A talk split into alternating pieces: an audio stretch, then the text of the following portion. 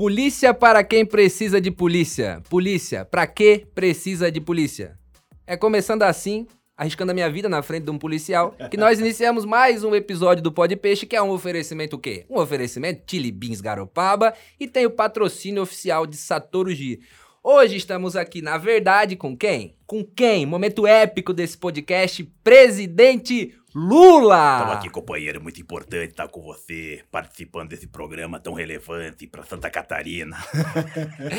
no caso, é o presidente Lula da Deep Web. É. Na verdade, nós estamos aqui com ele, que é policial civil, ele é vereador, ele é galã, assim como eu, claro. E está aqui para trocar uma ideia sobre diversos assuntos. Leonel Hadi, muito obrigado, irmão. Oh, obrigado pelo convite, muito obrigado por estar aqui, uma honra estar com vocês. E vamos, vamos às polêmicas, né? Que vamos, é só polêmica nessa vida. Trabalhamos com polêmicas, Exato. trabalhamos com polêmicas. Na verdade, eu comecei com a música do Tijuana, né, nessa polêmica aí de polícia. Pra que polícia, né? Porque tem uma própria ala da esquerda, né, uma parte da esquerda mais radical que levanta muito esse debate sobre a existência da polícia, uhum. né? que fala que uma boa parte, e até com, com um embasamento bem montado, assim, uhum. fala que a polícia ela tem que acabar, que não há necessidade uh, de polícia. Uhum. E tu é um policial civil. Uh, do grupo de policiais antifascistas. É, eu cara... já fui do grupo do Movimentos Policiais Antifascismo, né? Aí eu me afastei em 2020. Então eu sigo na pauta antifascista, que era uma pauta que eu tinha antes do Movimentos Policiais Antifascismo. Então eu sou um policial antifascista, mas não parte do movimento. Não faz parte é, mais. tem essa diferença, senão. Do movimento. É. E, mas, enfim, você é um vereador do Partido dos Trabalhadores, Sim. um vereador do PT, um vereador de esquerda, e no mesmo campo tem uma ala que pede o fim da polícia. Como é que tu lidar com isso? Qual que é a importância da polícia? Como é que tu vê o, como é que é o para ti o balanço dessa questão? É, eu penso o seguinte, ah, infelizmente, a gente precisa de polícia. Eu gostaria de ver uma sociedade utópica em que a polícia fosse desnecessária, que todo mundo aqui ah, tem uma desavença entre nós, a gente nunca vai ultrapassar as normas, a gente vai conseguir regular isso sem precisar de nenhum aparato repressivo.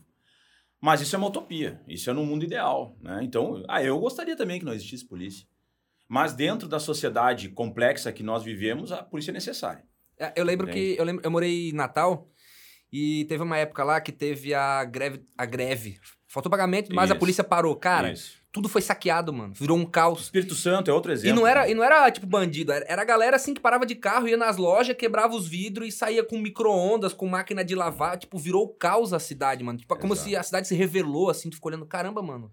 Basicamente, é impossível. Eu já. A prova de que a polícia ainda, infelizmente, é necessária é o caso Marielle Franco.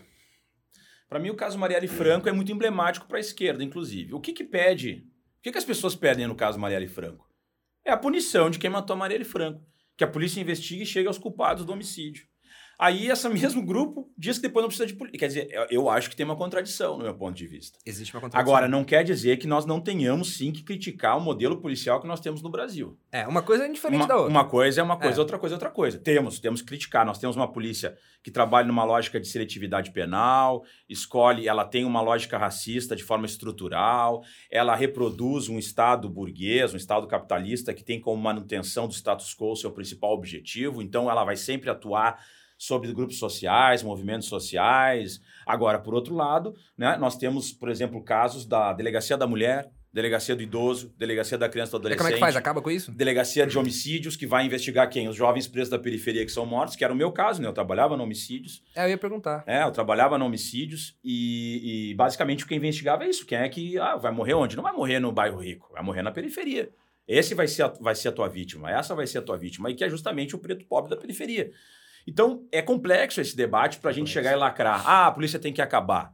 Tem um grupo que é abolicionista policial, tem outro grupo que é abolicionista penal, né? Que às vezes se cruzam esses grupos, e tem aqueles que defendem a desmilitarização da polícia militar, que é uma outra pauta. Não querem o fim da polícia, querem desmilitarizar a polícia, que é o grupo que eu eu tenho mais simpatia e que eu, que eu concordo com a pauta. E tu sabe que esse lance da desmilitarização, eu acho que ele ficou. A explicação dele ficou muito vaga. Porque é. quando você fala em desmilitarização, o pessoal que gosta da polícia, essa galera mais conservadora, os próprios policiais, às vezes o que me parece é que eles não entendem, que não ficou claro para a população. E não ficou, né? E não ficou. Não ficou. O que, que é a desmilitarização da polícia militar? Eu É. gostaria que, que tu pudesse falar sobre exatamente o que é a desmilitarização da polícia militar. É, infelizmente a gente partiu de uma lógica de uma palavra de ordem que é muito legal numa manifestação que tu vai estar enfrentando a polícia de choque. Tem um impacto né, de, de unir uma massa, mas ela é péssima para o debate, que é não acabou, tem que acabar, eu quero o fim, da, polícia, militar. Pô, não tá aquela galera universitária, não sei o que, na rua e tal, beleza, tem um sentido daquela frase. Ah, dá o fogo né? ali, Dá o né? fogo. Agora, na Quem é realidade, na realidade, isso é contraproducente. Quando tu vai para um debate sério sobre essa pauta, isso vira. Por quê? Se tu tá dizendo que tem que acabar, acabar é fim. Acabar é fim. E aí isso se mistura com a desmilitarização Exato, e fode e aí tudo. o que, que acontece? Aí tu. Quem é que vai estar recebendo essa mensagem? São os policiais. Porque tu tá falando, tu quer acabar com o quê? Tu quer acabar com a instituição. Quando tu quer acabar com a instituição, tem que pensar que tu tem ali pessoas, milhares de pessoas, são quase um milhão de policiais no Brasil, ou policiais, ou guardas municipais, enfim, são corporações gigantescas. Só perdem para os professores em termos de quantidade de servidores, né? Tu chega para esse, pra esse camarada ali que fez o concurso, que estudou para esse concurso, que fez um curso de formação, que foi fazer uma academia Mexe de com polícia sonho, né, mano? né? E não, e ele tá no dia a dia, sabe, ganhando mal, com dificuldade, ele e o colega dele, e tu chega tem que acabar essa tua instituição. Ou seja, tu tem que se desempregar. É Isso, na verdade, a mensagem que chega para esse camarada aí, para esse trabalhador é: você tem que ficar desempregado, a tua instituição tem que acabar. É como se chegasse numa empresa e dissesse assim: não, tem que falir essa tua empresa aqui e acabou. É isso que tu tá, a mensagem que ele vai receber é essa. Aí como é que eu vou dialogar com ele e dizer, não, quem sabe tu escuta meu ponto de vista e tenta melhorar a tua corporação? Ele vai dizer, eu não quero papo contigo. Tu já parte do pressuposto que tu é meu inimigo. Tu já chega aqui dizendo que quer acabar com a minha instituição, com o meu trabalho, com o meu emprego. Então, quer dizer, daí tu não vai avançar o debate. Tu tá do sério. lado de quem canta, de quem canta aquela musiquinha. Exato. Qualquer grupo da esquerda, mesmo quem não concorde com essa, com essa palavra de ordem, vai ser visto pela corporação dessa forma. Claro, tem toda uma questão histórica, que a polícia ela vem de uma lógica né, contra os movimentos sociais e tal, e ditadura militar. A gente tem né? que avançar sobre isso, né? É, mas, mas isso, isso existe esse sentimento. Agora, se a gente do outro lado também tu não consegue abrir uma porta de diálogo, porque o que é desmilitarização de fato? É tu- Peraí, eu, eu vou pedir só uma cervejinha pra mim, por favor, aí a gente vai falar sobre a desmilitarização de fato. Sobre de fato o que é. Beleza.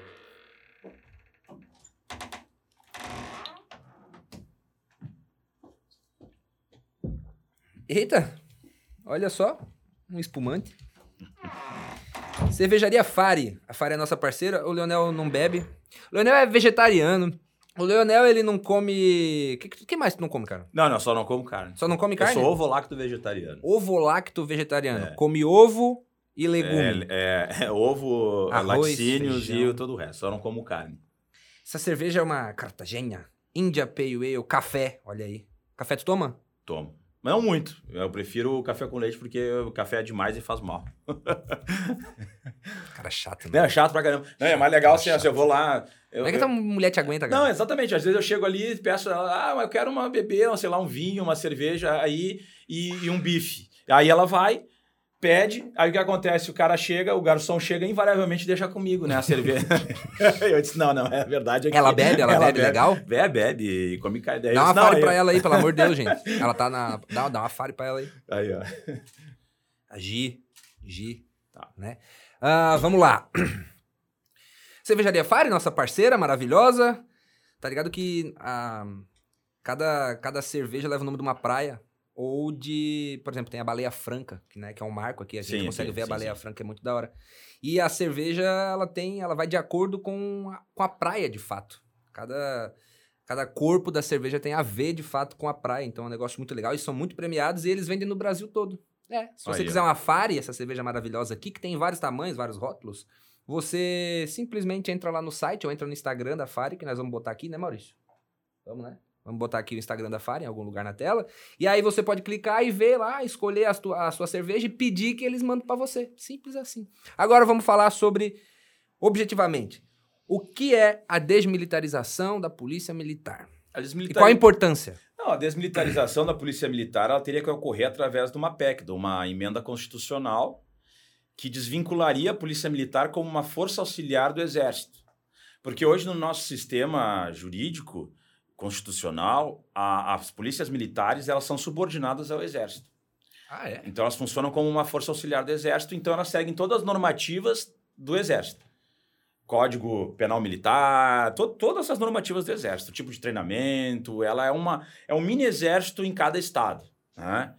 Então, o processo deveria ser através dessa mudança constitucional. Teria que alterar a Constituição, desvincular ela como força auxiliar do Exército e, a, e a, através disso, tu nos estados fazer uma regulamentação diferenciada, uh, tirando o Código Penal Militar, todo o ordenamento militar que, que rege as polícias militares. Isso não quer dizer que ela não vai seguir sendo ostensiva, ou seja, usando fardamento, com viatura. Que vai tirar as armas? É, não, não, é, não significa que vai tirar a arma, não significa que vai tirar a hierarquia, não significa que vai tirar a disciplina, nada disso. Tu tira uma questão da vinculação que eles têm com as Forças Armadas. E o que, que acontece? Qual é a vantagem disso? Que as pessoas, ah, tá, mas e o que, que pra traz? quê? Pra quê? Por que que acontece? Eu acredito, primeiro, que o tipo de treinamento que é dado para as polícias militares é um treinamento. Porque qual é a diferença da polícia para o exército? Da polícia para as Forças Armadas? As Forças Armadas, quando elas entram num conflito, o treinamento todo é para eliminação total do inimigo. É para matar. É, quando tu entra numa guerra, tu não quer prender ninguém, tu quer eliminar e tal. Se é um agressor estrangeiro, ou se tu vai para uma guerra no estrangeiro, tu tem que derrotar o inimigo, é eliminação total. Por isso que atacam mísseis e. Fuzil. fuzil, é arma para acabar, não é para. Já a polícia ela tem uma lógica de manutenção da ordem interna e de traba trabalhar com os cidadãos. Urbano. Urbano, não, e, e, e mesmo que seja rural, mas proteger a população. Então, por mais que seja um indivíduo que esteja em desacordo com, a, com, a, com, as normas do Estado, que seja um criminoso, ele, em tese, dentro da lógica que a gente vive na sociedade, ele deve ser retirado, cumprir a pena dele, ressocializado, ou enfim, se tiver pena de morte, mas enfim, não vai ser ali que, entendeu? Não vai ser executado mas a polícia militar, ela trabalha numa lógica muito similar ao exército, muito similar às forças armadas, que é o quê? Eu tenho que entrar em conflito contra o inimigo. E isso acaba se reproduzindo no contato que ela tem né, com a sociedade. Isso é, é, é, é, é muito claro, né? O tipo de, de, de abordagem, o tipo de, de, forma que ela atua.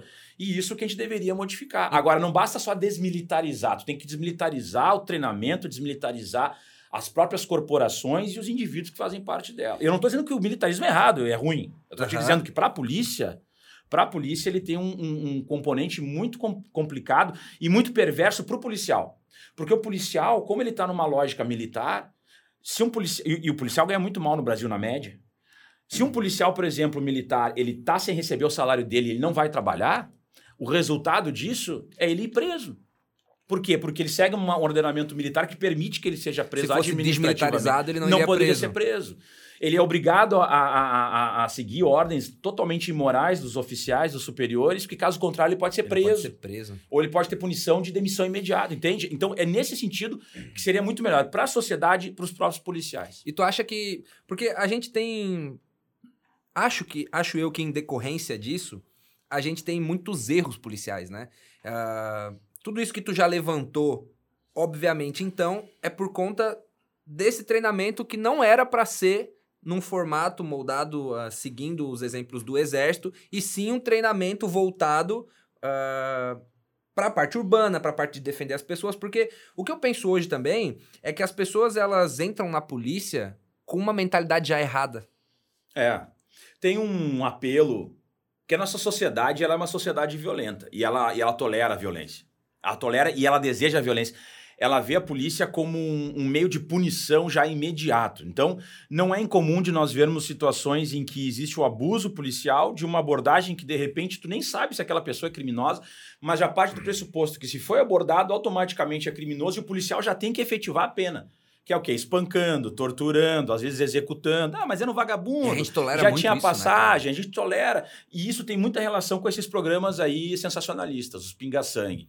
Balanço Geral, é, Brasil Urgente. Isso, no meu ponto de vista, deveria ser combatido e nós deveríamos levar para um horário. Então, não estou dizendo que tem que ser extinto, porque eu acho que democracia a gente tem que tolerar mesmo, mas não poderia ser em horário nobre. Não poderia ser meio-dia, não poderia ser seis da tarde. Porque isso induz ao erro, né? Sabe? Porque as pessoas estão almoçando e aquilo vai entrando na cabeça dela, é aquela coisa, ah, mata vagabundo. E aí a sociedade ela vai achando que esse é um comportamento normal e não observa que isso se volta contra ela mesma.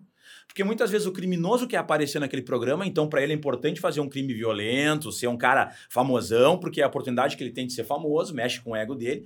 E a polícia começa a ser truculenta porque ela, ela quer dar a resposta daquele programa e aparecer da entrevista, entendeu? Do uhum. tipo, ah, tô sendo chamado. E aí, e aí surgem os Gabriel Monteiro Exato, da vida, surgem todas essa, essas linhagens. O, ontem o Guilherme tava aqui, tava aqui falando e ele disse, cara, ele tava falando ainda sobre isso e ele disse assim. Porque as pessoas são, elas culpam muito, elas, né, apontam muito, falam muito sobre o crime, mas é uma linha muito curta entre tu ser um cidadão de bem, ah. né, essa, essa, essa lógica de cidadão de bem brasileiro, e tu ser um criminoso. Sim. Então, tipo, hoje, ele, ele, a gente tava falando muito sobre o fato ah, de ele defender bandido e não sei o que. Ele fala, cara, para tu ser bandido é, um, é, um, é tu sair na rua e atropelar uma pessoa, sem querer.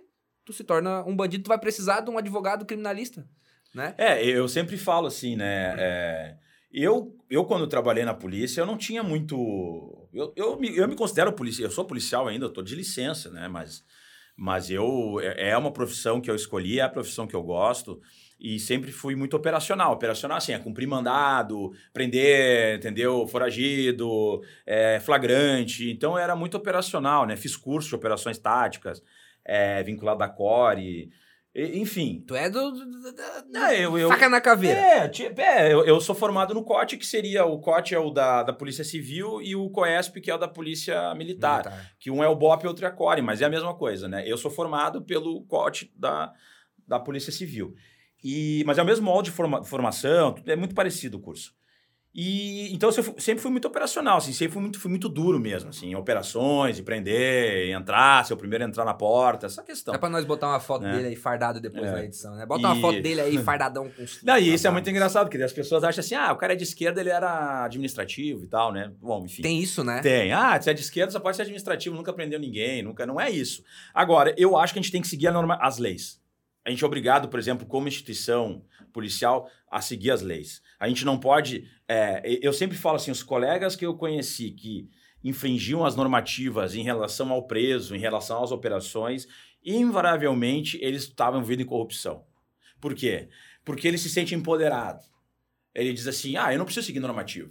Então esse cara, eu tenho certeza, pega qualquer um que tu vai filmar dando um tapa na cara em alguém na rua, numa abordagem simples, que a pessoa não tem nada, Aquela coisa, ah, deu o documento, viu o documento, tá indo para casa, bom, dá um tapão na cara. O que acontece? Muito, eu vi um vídeo e ontem. É, tem vários casos. Porra. Eu fico puto casos. com essas coisas, mano. Vários casos. É se os caras ficam com raiva de não encontrar droga com os caras. Exato, mano. ah, abordei deu errado. É, é. tinha dois caras, dois caras pretos, um cara branco, e aí o policial ficou ali indagando, e os caras não tinha nada, e ele ficou indagando, indagando, aí mandou os dois sair. Quando o terceiro tava saindo, mano, deu um ele deu um socão, mano. E depois deu um chute e o cara desmaiou. Porra, eu fico puto com é, essas coisas, é. bicho. Tu acha. A, a polícia militar é mal treinada?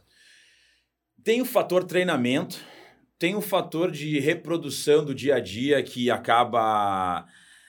Tu acaba entrando num vício já estrutural.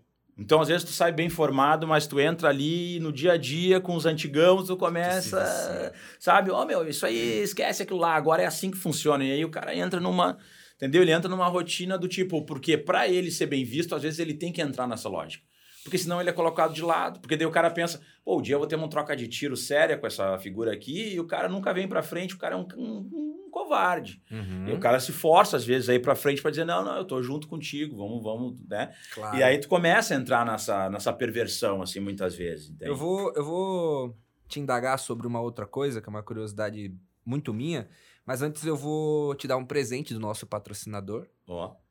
Só que tu vai ter que responder uma pergunta para ganhar. Ah, meu Deus do céu. Tá? Dá muita atenção para per a pergunta. Quanto é 2 mais 2? 4. Ganhou. Aê! Ru. Porque na rua é fácil ganhar. Viu? Né? E é fácil comprar. Você entra lá no Instagram dos meninos, entra no site, vai lá, clica e pede a tua roupinha, que ela não vai só uma roupinha. Eu vou mostrar para vocês como é que ela vai. Abre olha aí, teu Olha aí, vamos ver aqui. Presentinho Obrigado. da Ru para Nossa, o Leonel Rádio. Deixa eu ver se eu consigo abrir essa caixa. Olha aí. Olha Ó, aí. Olha um copinho. Não vem só uma camiseta. Olha, olha o copinho, que bonito, com uma mensagem. Um adesivo. Que a gente saiba florir onde a vida nos plantar. Maravilhoso. Aí, ó. Camisetinha Lindo. da Ru. Lendo demais, hein? Olha aí. Não, é uma malha boa mesmo, pessoal. Não, não, tô, não tô falando isso é aqui é para agradar o presente aqui, mas, pô, muito obrigado. Obrigado mesmo. Um adesivinho. Muito legal, muito legal. Não, o design muito bacana. É bonito. A rua ela não vende roupa. Ela vende experiências. É verdade. Muito obrigado, Ru. Tamo junto. Obrigado. Agora vem a, uma pergunta básica, tá? Uh, em que momento, qual foi o teu start para entrar na polícia? Com quantos anos foi? Tu, tu tem que se formar para fazer o curso da Polícia Civil? É, tu tem que ser formado qualquer nível superior para fazer o, o, de agente. Eu, eu me formei em História depois Direito. Tu se formou em História? Tem duas formações, História duas, e Direito? É, História e Direito. Depois fiz mestrado em Direito, fiz especializa... É, pós em História, é, fiz um monte de coisa. Formado em História, formado em Direito, tem é. pós, e aí é, fez o... É, eu fiz, eu, eu, me formei em História, depois eu fiz uh, pós em História Contemporânea, onde a gente estudava justamente Segunda Guerra Mundial, as coisas, nazismo oh. e tal, fascismo. Aí depois eu comecei a cursar Direito. Da, na metade da faculdade de Direito, eu estava fazendo meu segundo curso, abri o concurso para a Polícia Civil. Aí eu fiz. Então eu me formei, logo depois de entrar na polícia, eu me formei em Direito e depois fazer mestrado em Direitos Humanos. Para PM tu nunca quis? Não. Na verdade, eu não... O que que acontece? Eu eu, eu praticava, pratico ainda Aikido, que é uma arte marcial japonesa. Aikido é aquela do. É, aquela do. É que os, antigão, os antigões vão saber que é do Steven Seagal. Você me perguntava, hoje em dia tu fala ah, é, Steven Seagal. Do cara encosta aqui já sai. É, hoje em dia tu fala as pessoas assim, ah, quem? Ninguém sabe mais que é Steven Seagal. Mas é, o Aikido é uma arte marcial que é muito utilizada nas polícias aí do mundo. Tu treinou jiu-jitsu já? Eu treino, treino. Eu sou faixa marrom de jiu-jitsu. Treino. E. Foda-se. E aí o. Eu comecei a. O meu, meu sensei começou a dar treinos para a Guarda Municipal, para a Polícia Militar, treino de imobilização tática, algemação, defesa pessoal e tal. E aí eu comecei a auxiliar ele. E aí eu comecei a ter contato com a polícia, contato com policiais, contato ah, com aquela dinâmica. Da arte marcial. É, aí aquilo começou a me ah, causar um interesse. Eu estava fazendo direito, aí abri o concurso. Aí eu disse, pô, eu gosto da parte operacional, eu acho que é uma função que a gente consegue atuar dentro da sociedade de uma forma mais efetiva. Sim. Porque a gente vai estar tirando o criminoso e tal. E, e, e, eu pensei naquele momento aí, tá, isso era lá para 2009, 2010. E aí não, as pessoas, ah, mas como é que tu entra numa corporação? Disse, não, mas na verdade, em 2010 a gente estava ainda governo, saindo do governo Lula. Uhum. Entende? A gente estava em outra, outra vibe no Brasil, cara. A gente não estava nessa, sabe, nessa paranoia, assim, nessa lógica de violência, de intolerância. A gente estava numa ideia, inclusive, de que, olha, as polícias estão se modernizando, com muitos jovens aí que vêm do nível superior, com novas ideias, mulheres entrando na polícia, né? Tinha uma lógica de oxigenação aqui. Sim. Né? E a Polícia Federal, a Polícia Civil, e aí, para mim, era muito natural fazer um concurso. Não, não, não, era uma coisa. Claro que eu sabia da história. Minha mãe sempre dizia: não quero, faça um concurso para polícia. Falava isso, né? Mas mesmo ela, na época, disse assim: não, acho que tá ok, acho que faz parte. Então, foi por isso, assim, foi nesse viés, assim. Claro, ter um serviço, ser servidor público era algo que também pode ter mais estabilidade, tu vai te aposentar, tu vai ter um salário. O salário não era muito bom naquela época, ele vai dar um, ele dá um up ali com o governo Tarso, do PT. Então, são essas questões que me levaram a fazer o o concurso para a Polícia Civil em 2009, 2010. Né? E quanto. A Polícia do Rio Grande do Sul ela é bem paga, né? A, Polícia Civil, eu acho, do Rio Grande do Sul é, é, o, maior, é o maior salário. É, não é o inicial, mas o final é considerado nos maiores, sim, do país. É? É, considerado nos maiores do país. Pode dizer quanto é? Porque o final acho que chega a 18 mil por aí. 18 do, mil? Do agente, é. Porque o que, que acontece? O governo Tarso ali ele fez uma série de políticas de valorização de subsídio e tal. E aí, muito se perdeu, né? Sem reposição salarial. Então, hoje a gente está meio que regredindo nessa pauta da, da, da, salarial, né? Então, o governo, o governo Tarso do PT sai e a partir de então a gente começa uma derrocada, assim. Então, mas ainda é considerado. Eu acho que a gente só perde para o Distrito Federal. Distrito Federal, é. né? Acho que é o Distrito Federal, depois era Rio Grande do Sul ou Rio Grande do Sul, tá, mas é entre os mais bem pagos. E aí, a...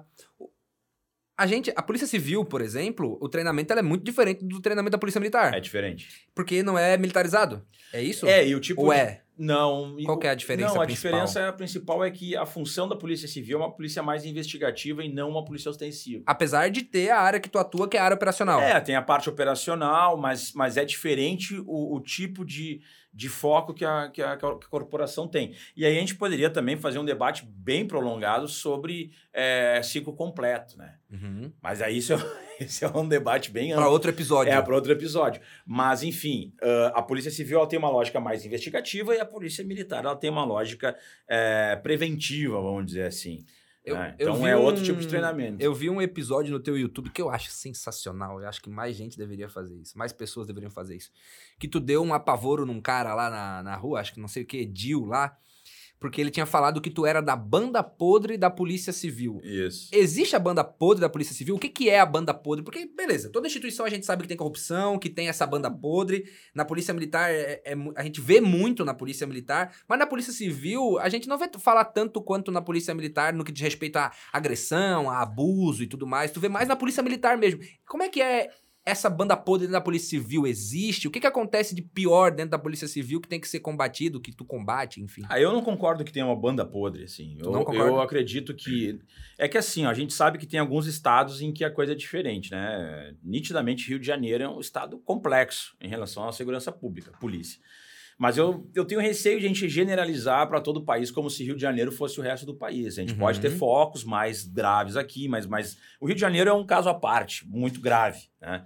Mas eu não concordo que tenhamos uma, uma banda podre, por exemplo, na polícia do Rio Grande do Sul. Eu acho que a gente tem indivíduos corruptos. Norm, o que é normal. Normal. Vai ter no judiciário, vai ter no Ministério Público, vai ter no, no magistério, vai ter na, na política, vai ter em tudo que é lugar. Isso faz parte de ter corrupção né? Mas eu não vejo uma, uma situação que tu diga assim, ó, ó, existe um grupo que nitidamente age à margem da, da, da, da lei e, e, e, é o próprio Estado. Né? Não vejo isso no Rio Grande do Sul. Não vejo, entende?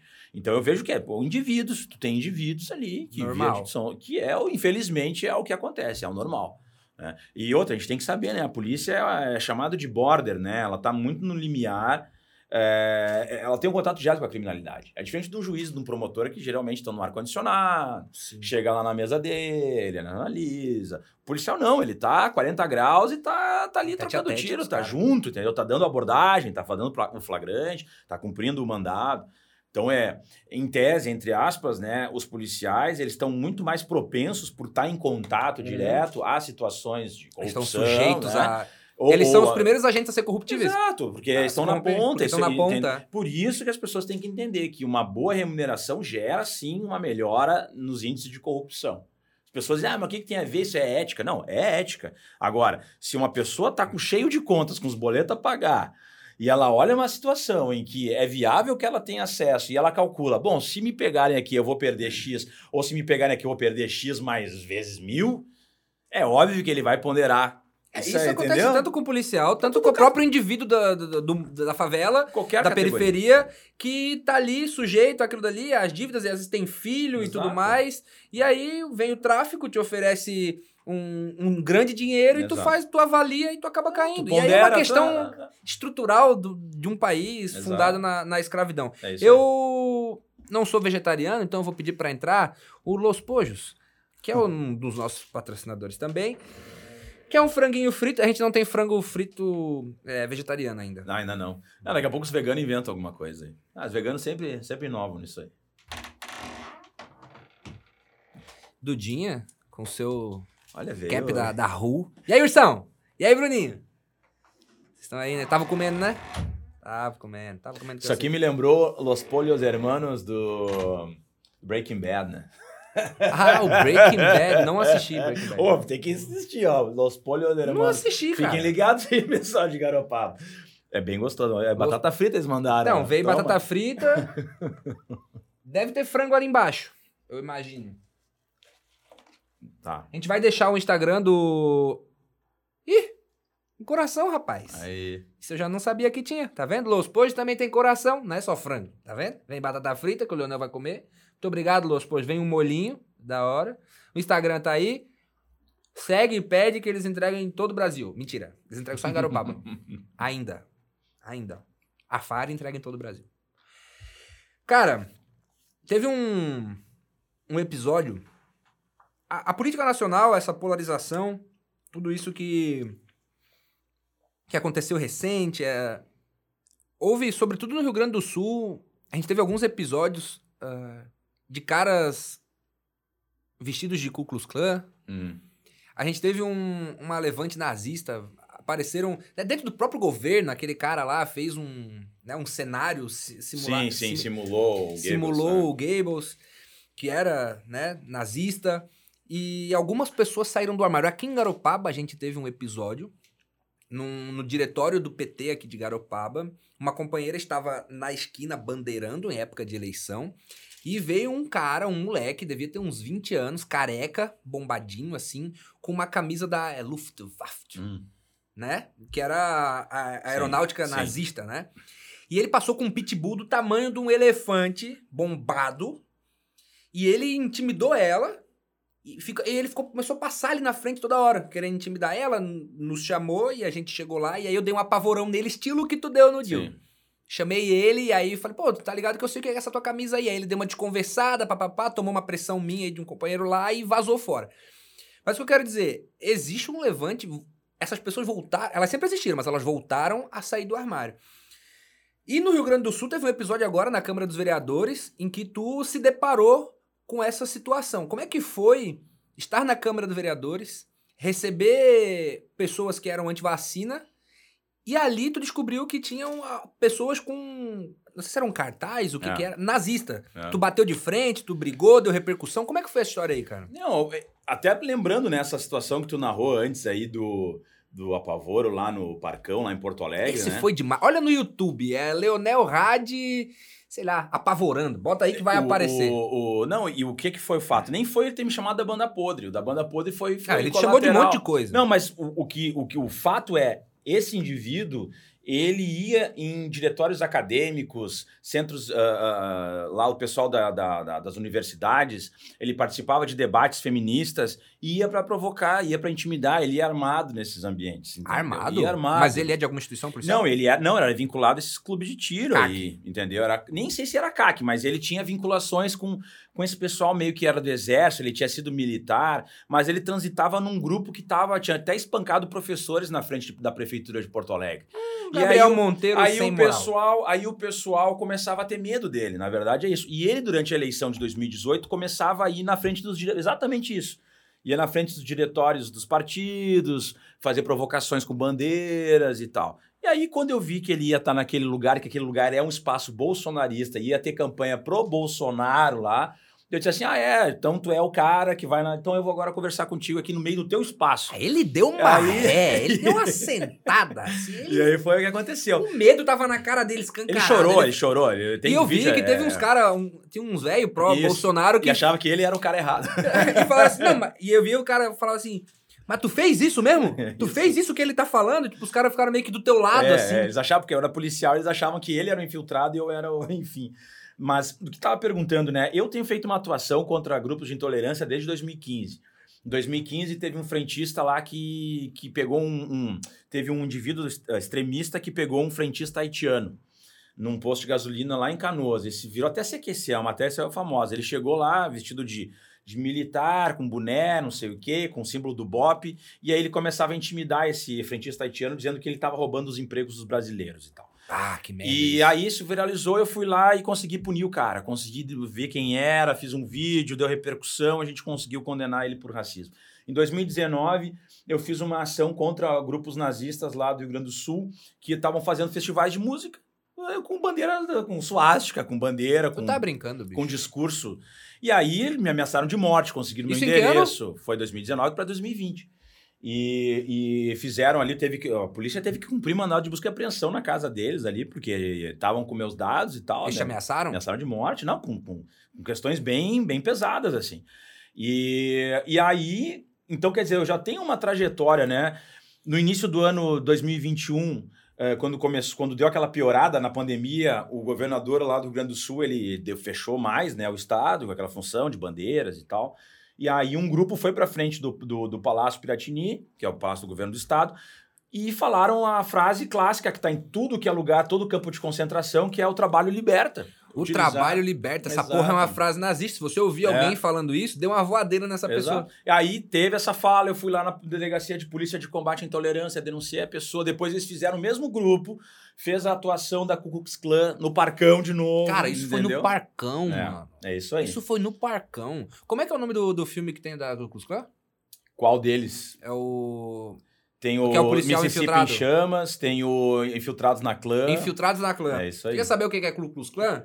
Olha o filme Infiltrados na Clã. Isso. E aí tu vai entender, os caras fizeram aquilo dali no Parcão, no Rio Grande do Sul. Isso. É em que lugar que é o Parcão? O Parcão é uma área nobre lá do, do, no Parque Moinhos de Vento ali, que é a área nobre onde se reúnem os... Esse filho da puta. É, quando tem essas manifestações aí dos coxinha, é tudo lá, né? Tanto é que daí quando teve essa questão do Parcão que eu abordei, o cara foi lá, teve essa Ah, manifestação... foi no Parcão que tu deu apavoro Foi, foi lá? no Parcão, mesmo lugar deles. É o lugar, digamos, que eles se concentram, onde foi as coisas do impeachment da Dilma, tudo foi lá. Tu botou o carão lá, É. assim, sozinho. É, mas a ideia era essa, né? Mostrar que eles não seguram, né?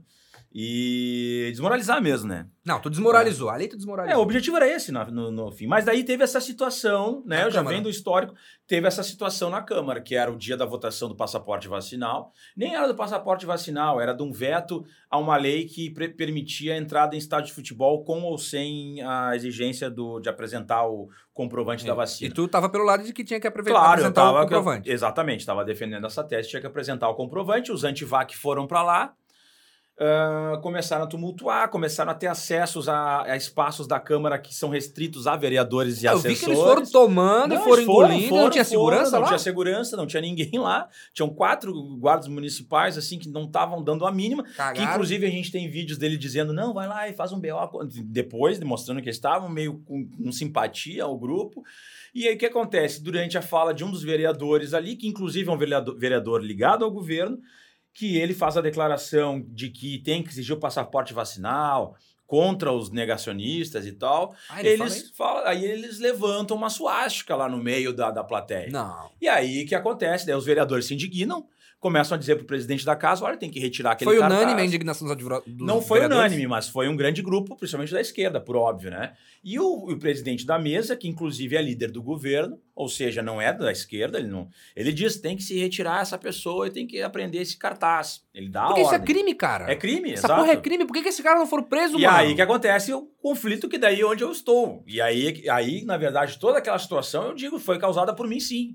Aquela... Porque tu, como policial, podia dar voz de prisão? Não, aí que tá, eu dei, Ah, tu deu? Eu dei, mas simplesmente fui ignorado, porque eram sete, oito pessoas que eu tinha que dar voz de prisão. Os guardas municipais só diziam pra mim, não, quem sabe tu, tu volta lá, vereador. Quem sabe tu volta um o quê." caralho. Vamos prender esses É, caras, exato. porra. Mas aí o que aconteceu?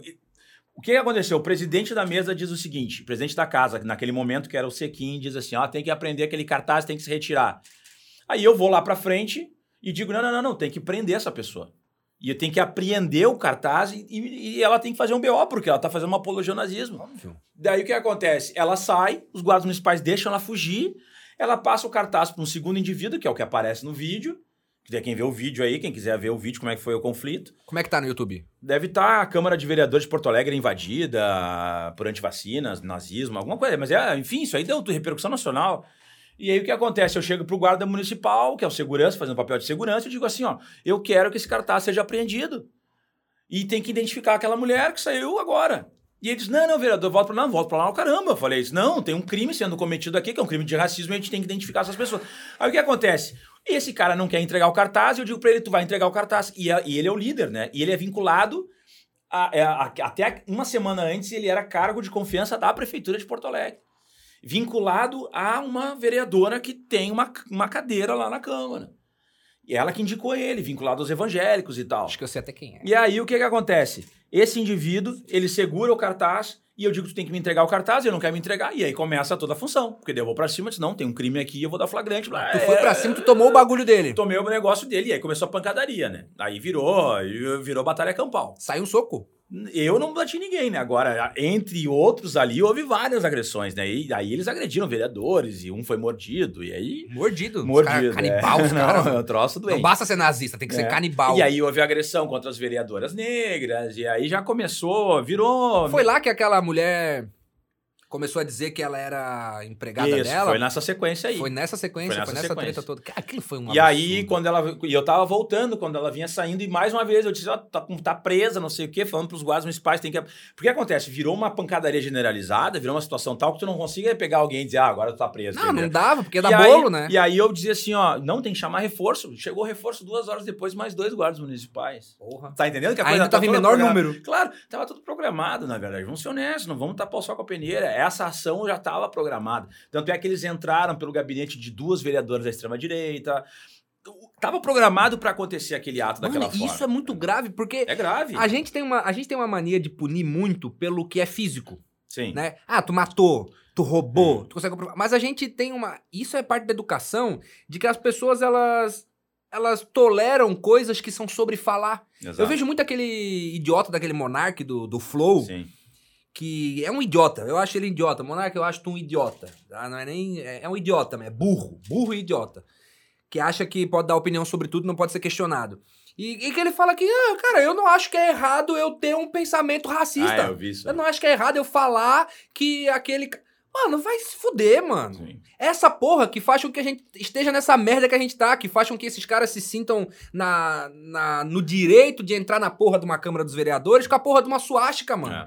E as pessoas não conseguem ver, ah, porra, ele tá ali com a bandeira nazista. Mano, vocês não estão entendendo onde esses caras querem chegar, mano. Não, e eles estavam com a camiseta de Gansen, né? Que é uma. a- é uma camiseta amarela que tem uma cobra. Don't threaten me. Então, É a camiseta supremacista. Um lá não é supremacista, ele é anarcocapitalista, não sei o quê, mas é tudo. Anarcocapita É, tudo porra nenhuma. mas é o que acontece. Esse grupo utilizou esses símbolos lá nos Estados Unidos na invasão do Capitólio, onde morreram policiais, morreram manifestantes naquela situação, entendeu? Na tentativa de, de- de captura do Capitólio. E o que foi feito na Câmara Municipal de Porto Alegre, depois foi replicado em Londrina, depois foi replicado na Assembleia Legislativa do Rio de Janeiro. E o perigo tá aí. E o mesmo grupo, tu entende? É o mesmo grupo agindo da mesma forma, de forma violenta, tentando invadir espaços é, é, democráticos, entendeu? Para impor uma pauta ah, completamente negacionista, assim como são aqueles canon lá dos Estados Unidos. É o mesmo grupo que está tentando se mobilizar aqui. E isso está sendo levado meio frouxo, assim, Isso as coisas vão é- passando E é esse por o problema. Se, se a gente não tiver uns caras, por exemplo, lá na Câmara. Porque imagina se tu não, se tu não tivesse na Câmara. Aí vamos analisar se não tivesse representatividade de esquerda na Câmara. Sim, Se tu não tivesse, se aquelas vereadoras negras não estivessem lá. sim, Mano, esses caras iam sentar naquela cadeira, eles iam levantar a suástica, sim, ninguém ia falar porra nenhuma. exatamente. E essa porra começa a proliferar e as pessoas não entendem o perigo que isso tem a longo prazo, mano. É, porque, porque vai Porque dar... esses caras estavam dentro do armário. Hoje, eles se sentem Não, e aumentaram os grupos. legitimados. E os grupos aumentaram, porque a gente tem um, um monitoramento que a gente faz dentro do mandato. A gente tem um grupo dentro do mandato que faz monitoramento de redes de ódio, redes neonazistas, é, é, de grupos de intolerância e denuncia para a Delegacia de Polícia de Combate à Intolerância.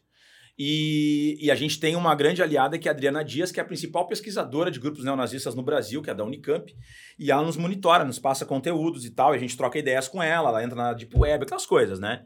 E, e o que acontece? Ela traz o dado consolidado, né? Nós crescemos mais de 30% aí, desde que o Bolsonaro assumiu, das, da- de grupos de, de, de, de grupos de Telegram, de grupos na, naquela rede VK, no Facebook, enfim, eles têm aumentado exponencialmente, sabe? Em pouco tempo, assim, eles têm ah, tido um aumento de, de, de, de prevalência nas redes sociais, em grupos de. Porque eles começam com a ideia. Primeiro vem a ideia. E se sentem legitimados, Aí- sobretudo, né? Aí, não, primeiro vem a ideia, tu lança aquela ideia, depois tu já começa a falar publicamente. ensaiando. Aí publicamente Vai tu já vai aparecendo, do aparecendo tu já vai pra violência física, a violência física tu já pega uma arma e já elimina os contrários, É? Teve uma porra de um, de um cara que ele fez, inclusive, não sei, acho que foi na eleição passada, que ele fez uma campanha como sósia do, do Hitler, um negócio assim, não foi? Teve, teve, teve, acho que foi no Rio de Janeiro. Como é que E permite... o Bolsonaro tirou uma foto o, junto o dele. Bolsonaro foi tirar uma foto com o cara, mano, com o cara vestido de Hitler, brother. É.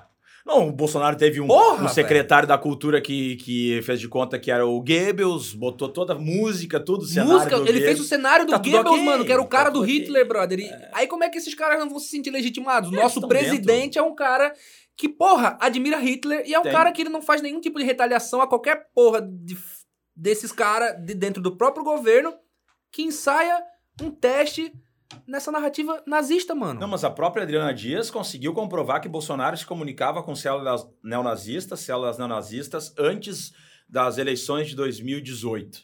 E esse filho É. da puta ainda fica falando, tentando jogar que o nazismo é um negócio de esquerda, mano. é, mas... E isso cola e eu fico possesso com É porque isso. eles pegam o mano. nacional-socialismo, né? Eles acham que... Porra, Eles velho. acham assim, ó, nacional-socialismo. Daí eles pegam socialismo e acham que é o mesmo socialista, socialismo marxista.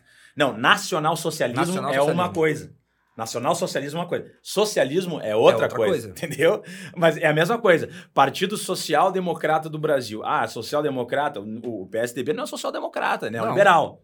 E nem É. PP é progressista. Nem o Partido Progressista, entendeu? Ah, mas tá escrito no nome. Sim, mas o nome... É, Agora, o conceito nacional-socialismo não é socialismo.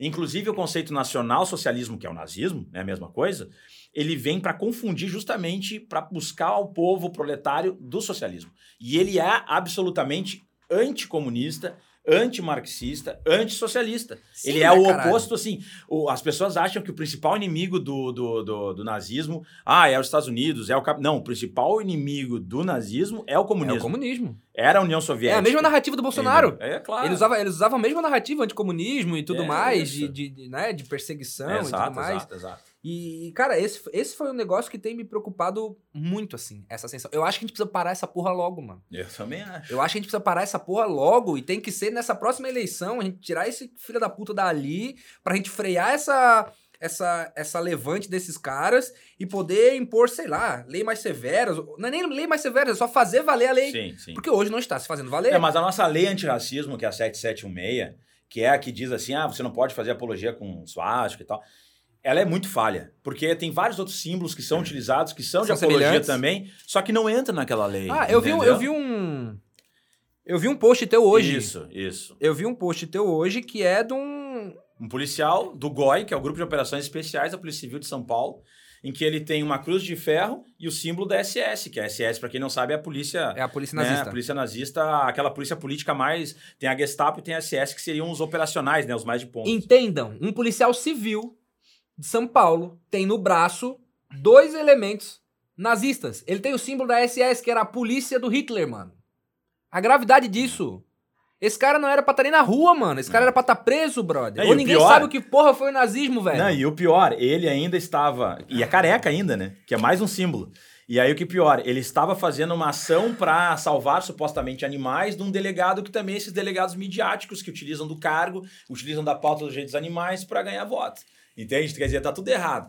E aí eu queria que, que, o- que os delega, o delegado responsável se manifestasse sobre isso.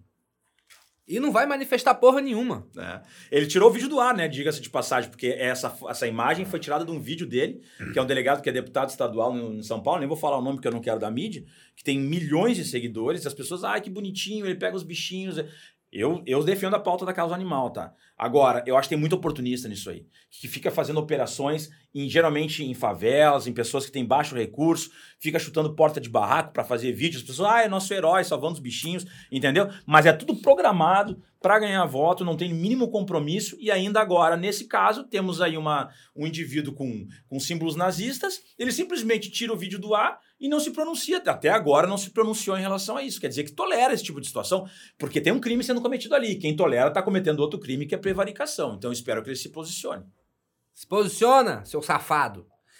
Eu vou fazer uma pausa. Eu preciso de mais cerveja, que acabou minha cerveja. Eu tô com raiva e quando eu tô com raiva eu quero tomar cerveja. Por favor. Duda, meu amor.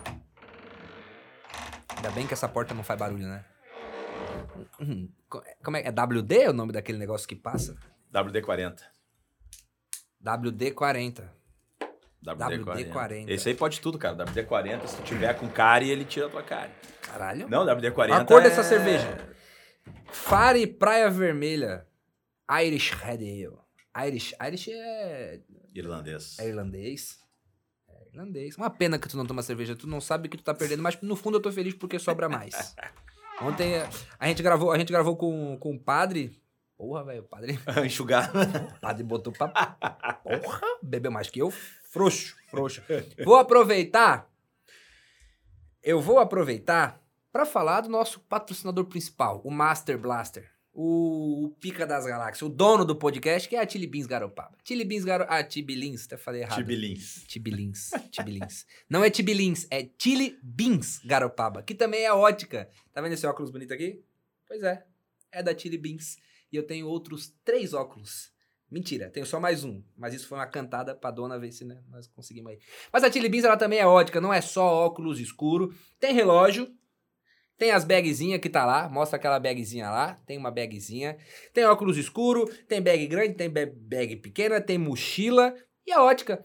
Se tu precisa fazer um óculos de grau, vai na Chili Beans, escolhe tua armação lá, eles te indicam um profissional, você vai no profissional e paga baratinho nessa armação. Fuja daquelas óticas tradicionais que você vai lá e pega aqueles óculos sem graça. Vai pra Chili Beans e é estilo, pai. É estilo.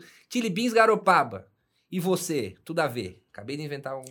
Acabei de inventar. Já bota no É, marketing. Foda-se, foda-se. tu passou por algumas experiências em Garopaba, tu foi no Spa Campô. Spa Campô, Spa Campô maravilhoso.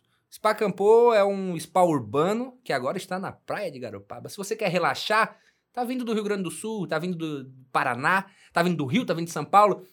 Vai relaxar na praia? Pode relaxar na praia. Mas depois, vai que chove. Você tem a oportunidade de relaxar onde? Exato. No spa, você faz uma banheirinha, toma um- uma espumantezinha. Você vai na sauna, você ganha uma massagem. O Leonel foi lá, só que o Leonel não fez a massagem. Por quê? Porque ele é um cavalheiro. O que, que o Leonel fez? Aí.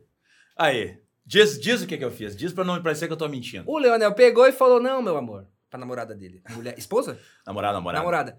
Chegou e falou pra namorada dele: Não, meu amor, eu vou passar o meu voucher de massagem pra você. Quem que fez a massagem? Ela, claro. Ela. Então ele não vai poder falar sobre a massagem, mas ele vai poder falar Não, sobre mas o que ela sei- falou da massagem. Não, foi excelente. Excelente. Ela elogiou demais, disse que é maravilhoso. Sem, sem, sem, sem, sem nenhum tipo de, de mentira aqui, falando sério mesmo. Não, é Recomendo, recomendo.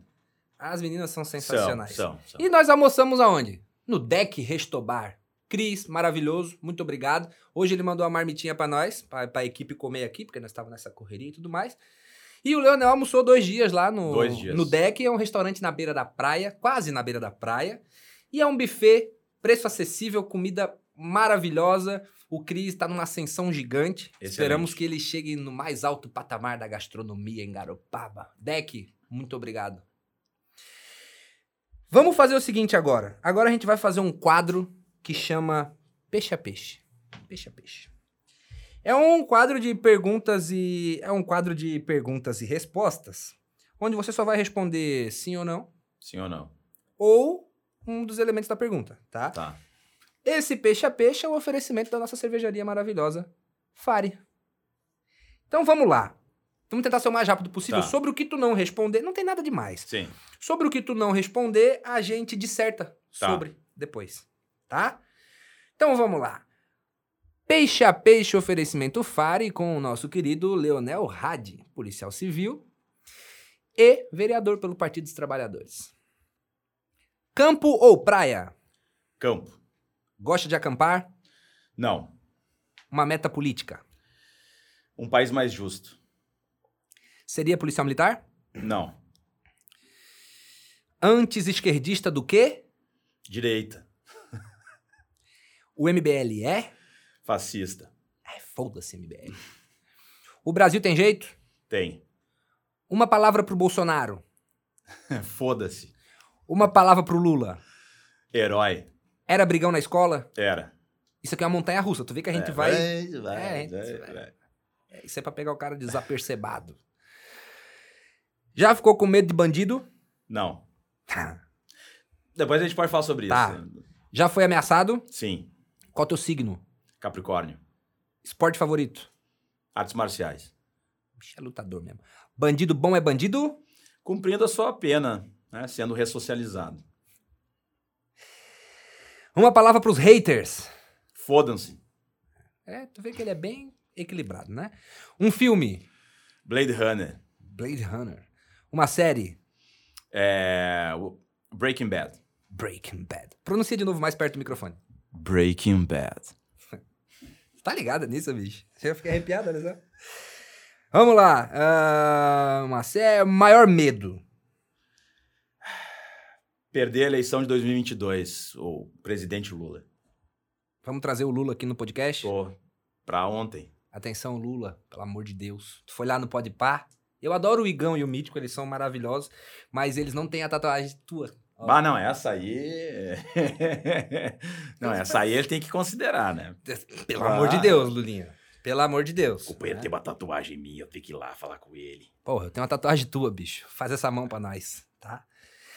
Ahn, E vamos lá agora fazer uma coisa. Não, tu quer dissertar sobre o quê? Tu que tu queria dissertar sobre não, o quê? não, sobre não ter medo de, de, de, de bandido e tal. Não é, não é Ah, que não. isso. Porque eu, penso- eu penso assim, né? O, a coragem. é, que, é que isso aí era mais sentido de tu ter em alguma operação com alguém muito foda, É numa tá, tem- facção. Não, tu- não, eu, eu já aprendi, eu aprendi líder de facção grande mesmo.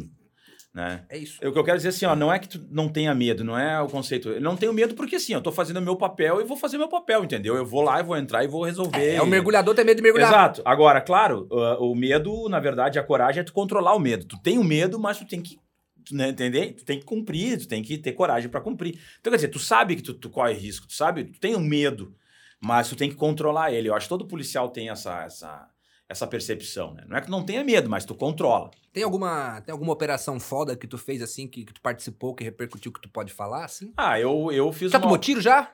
Já troquei tiro. Trocou? Nunca, nunca, nunca me acertaram, felizmente, mas já troquei sim, já baleei gente. Já baleou? Já. Levou a óbito? Não, ficou tetraplégico. Infeliz... Não, paraplégico. Mas é, é do jogo. É do né? jogo, é do jogo. infelizmente, eu não queria, mas acontece. É, né? Era uma situação de. E foi julgado tudo, né? Agora, é, eu fiz uma grande operação lá em Porto Alegre que a gente prendeu mais de 25 criminosos, assim, cumpriu mais de 60 mandados de busca e apreensão. E foi uma operação muito grande, chamada Matriarcado lá. E aí, Matriarcado. é, Era facção? facção grande lá de Porto Alegre e que, inclusive, o, o líder da facção está nas presídios federais aí. A gente conseguiu indiciar ele, inclusive, como mandante. Foi, foi uma grande operação. tava na prisão dele? Na prisão dele, não. Tava na prisão da mulher dele. Aí A gente prendeu a esposa dele, que era a que tinha ficado com o braço direito, que era a madrinha, por isso matriarcado, né? Então Ah, foi entendi. uma. E foi a gente ali, que, que eu e meu colega ali, basicamente, a gente fez toda a operação. Foi bem grande Porto Alegre, bem grande. Tu. Sobre, tu tá falando de colega, tu é um policial declarado de esquerda, cara. Pô, candidato a vereador, foi vereador. Como é que é isso dentro da corporação? O teus. Eu. Eu tive contato com uma pessoa que é policial e é mulher. E aí eu falei de ti, e ela falou assim: ah, a galera não gosta muito dele Uhum. lá. Como é que é isso dentro da corporação? Porque tem um cara de esquerda. A corporação, ela é majoritariamente de, de, de homens, de, de policiais. Homens não, de policiais, homens ou mulheres. De direita, como é que é a- essa tua. O teu relacionamento dentro da corporação? A galera te respeita, rola. Como é que é? Sabe que hoje tem respeitado mais, assim, minha opinião política, meu posicionamento. Porque o que, que acontece? Eu tive contato com, em termos de trabalho, como eu fiquei muito tempo trabalhando na homicídios, ah, eu, tinha, eu tive, e na mesma delegacia, eu ficava com um grupo, basicamente, que é o grupo que trabalhava comigo, né? E aí trocava um ou outro policial, entrava na equipe, não tinha muita, ah, ah, muita circulação de policiais que trabalharam pessoalmente comigo. Mas em operação, quando tu vai para operação, aí tu amplia para 400, 500 policiais, dependendo da operação que tu for fazer. Mas assim, no dia a dia, o que que eu, o que que eu sei? Os policiais que trabalharam comigo, mesmo os de direita, extrema direita, observam a seguinte maneira: se for perguntar para qualquer um deles que trabalhou comigo pessoalmente, Te conheceu me pessoalmente. conheceu, ele vai não dizer, tem uma visão superficial. não tem a visão superficial. Ele vai dizer, ó, o cara é um chato em termos de política, discordo dele pra caramba, não concordo com nada que ele fala, mas ele vai dizer, mas ele é bom policial. É Uhum. colega. Toda vez que a gente precisou, ele tava lá. Ele era o primeiro a entrar na porta. Entendeu? Agora, o cara que não trabalhou comigo e é de direita, ele tende a pensar assim, ah, otário, esse cara não é de nada. Ele nunca cumpriu nada, ele nunca trabalhou. É, por quê? Porque ele pega aquele perfil que ele tem que, é que é uma visão esquerda, superficial. Entendeu? Agora, quando eu assumo a Câmara de Vereadores, agora no início do ano, eu começo a fazer políticas pró-servidor público. Claro, não vai atingir policial civil, porque, enfim, é, é município, policial civil é a obrigação do Estado. Mas, nitidamente, eu vejo vários colegas que tinham dúvidas se o meu objetivo era me aproveitar da política para ficar um cara famoso, ou para, sei lá, fazer uma política completamente bizarra, ou se de fato ia ter compromisso com a minha categoria, né? com os servidores públicos, com os policiais. E eu tenho demonstrado isso, isso eu sei. E eu sei que tem vários colegas que antes, ah, não, hoje já olham de outro, outra maneira. Já teve colega que me ligou, que em 2018, porque eu fiz uma campanha muito dura em 2018, porque no Bolsonaro quase se elegeu a, a presidente da República. E eu volto assim, o Bolsonaro quase eleito presidente da República, eu no Rio Grande do Sul tinha feito uma campanha antifascista dura contra o Bolsonaro, eu volto pra polícia, cara. Eu passei o Ah, inferno. imagino. Eu passei o inferno, cara. Eu fui humilhado, humilhado. Dizendo assim, tu é um otário. O cara em operação dizia assim, tu é um pau no cu, nesse nível. Caralho. Entendeu? E dizendo em grupo, esse cara, tu vai dar um pau na cara, é, nesse nível. Eu, eu, eu botei o pé na delegacia, quando eu perdi a eleição em 2018, eu botei o pé na delegacia, tinha uma, pla- uma placa escrita DOPS na minha porta. Eu vi isso. Entendeu? E aí eu comecei a responder processos administrativos um atrás do outro como punição. Então, só que hoje colegas que fizeram isso me ligam. Me ligaram. O, o, eu vou dizer o nome dele, o Lima. Pra dizer que não tô inventando aqui, alguém me ligou. O Lima, Lima foi o cara que botou a plaquinha lá e disse, me ligou, Leonel, que a gente pedir mil desculpas, cara, tudo que tu falou tá certo, o Bolsonaro nos traiu, tarará, e eu sei que tu é um cara bababá, eu gosto de ti, sempre- porque a gente sempre trabalhou muito bem junto, entendeu? Mas tinha essa questão política. Que merda Né? isso. Isso transcende Então, do, exato. O, o lógico. Então eu sempre digo assim, ó, cara, fala com os colegas que trabalharam comigo. Pega alguém de direita que trabalhou comigo. O que me importa é essa opinião aqui. É a opinião dele enquanto eu profissional. Quanto eu profissional, porque ideologia, cara, é Não ideologia. Entendeu? Eu não vou discutir contigo. E outra, eu nunca misturei, por incrível que pareça, né? Em grupo de WhatsApp eu discutia política. Né? Pegava algum grupo de WhatsApp ali, e aí ah, o colega falava uma coisa, eu dava no meio e tal, grupo de WhatsApp. Mas dentro da delegacia, eu nunca falei de política. Eu nunca cheguei a dizer assim, ah, claro. lá, lá, é, tem um otário porque tu... Nunca. Ali tava trabalhando. Tava trabalhando, cara. E eu nunca selecionei, entendeu? Se tinha que fazer uma operação, não selecionava o colega. Ah, esse aqui pensa, ah, não vou. Ou vou entrar numa casa, não, não, vai atrás porque não, eu não vou entrar porque tu é de. Nunca, pra mim não interessava, cara. Trabalhei com caras que eu sabia nitidamente que meu diabo falavam mal de mim grupo de WhatsApp, eu sabia, porque daí tu chega. Ah, dá um cagacinho, e, cara, né? Não, claro, cara, mas Porra. eu, tipo assim, cara, eu não tenho uh, rabo preso, entendeu? Eu nunca fiquei devendo favor para ninguém. Sempre estive lá quando tinha um colega baleado, não sei o que, era um dos primeiros a chegar, entendeu? E eu digo, não me interessa quem tu é. Se tu é policial, se tu é colega, se tu tá pelo certo, eu vou estar do teu lado, não interessa a tua ideologia. Agora, infelizmente, do outro lado, eu sei que tem uma galera que não pensa assim, entendeu? Mas não posso fazer nada. Agora, eu digo, dentro da Câmara Municipal de Porto Alegre, hoje tem um policial que tem compromisso com a sua categoria e nós temos demonstrado isso no que nós temos colocado como política. E se nós formos um dia, né, algum cargo que vá ter influência sobre a polícia, os policiais podem ter certeza, gostando ou não da ideologia, eu vou estar fazendo um trabalho porque são servidores públicos e eu vou estar do lado dos servidores públicos. São trabalhadores. E eu enxergo o policial como um proletário, como um trabalhador operário da segurança pública.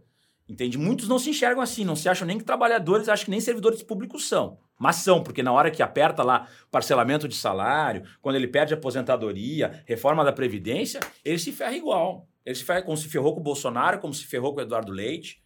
E eu vou estar na, na, na, linha junto, porque eu quero me aposentar como policial. Eu vou ser um policial aposentado, eu vou ser um servidor público aposentado. Então eu não posso trair minha categoria, entendeu? Claro. Não, não faz sentido. Enquanto que tem um monte de, de policialzinho aí famosinho que fica fazendo bababá, usando a instituição. Aí entra depois vota contra os próprios colegas. Ferra a aposentadoria, prejudica o salário, apoia governos que não têm interesse de, de melhoria que da Só falam. Só falam. Numa numa levante do.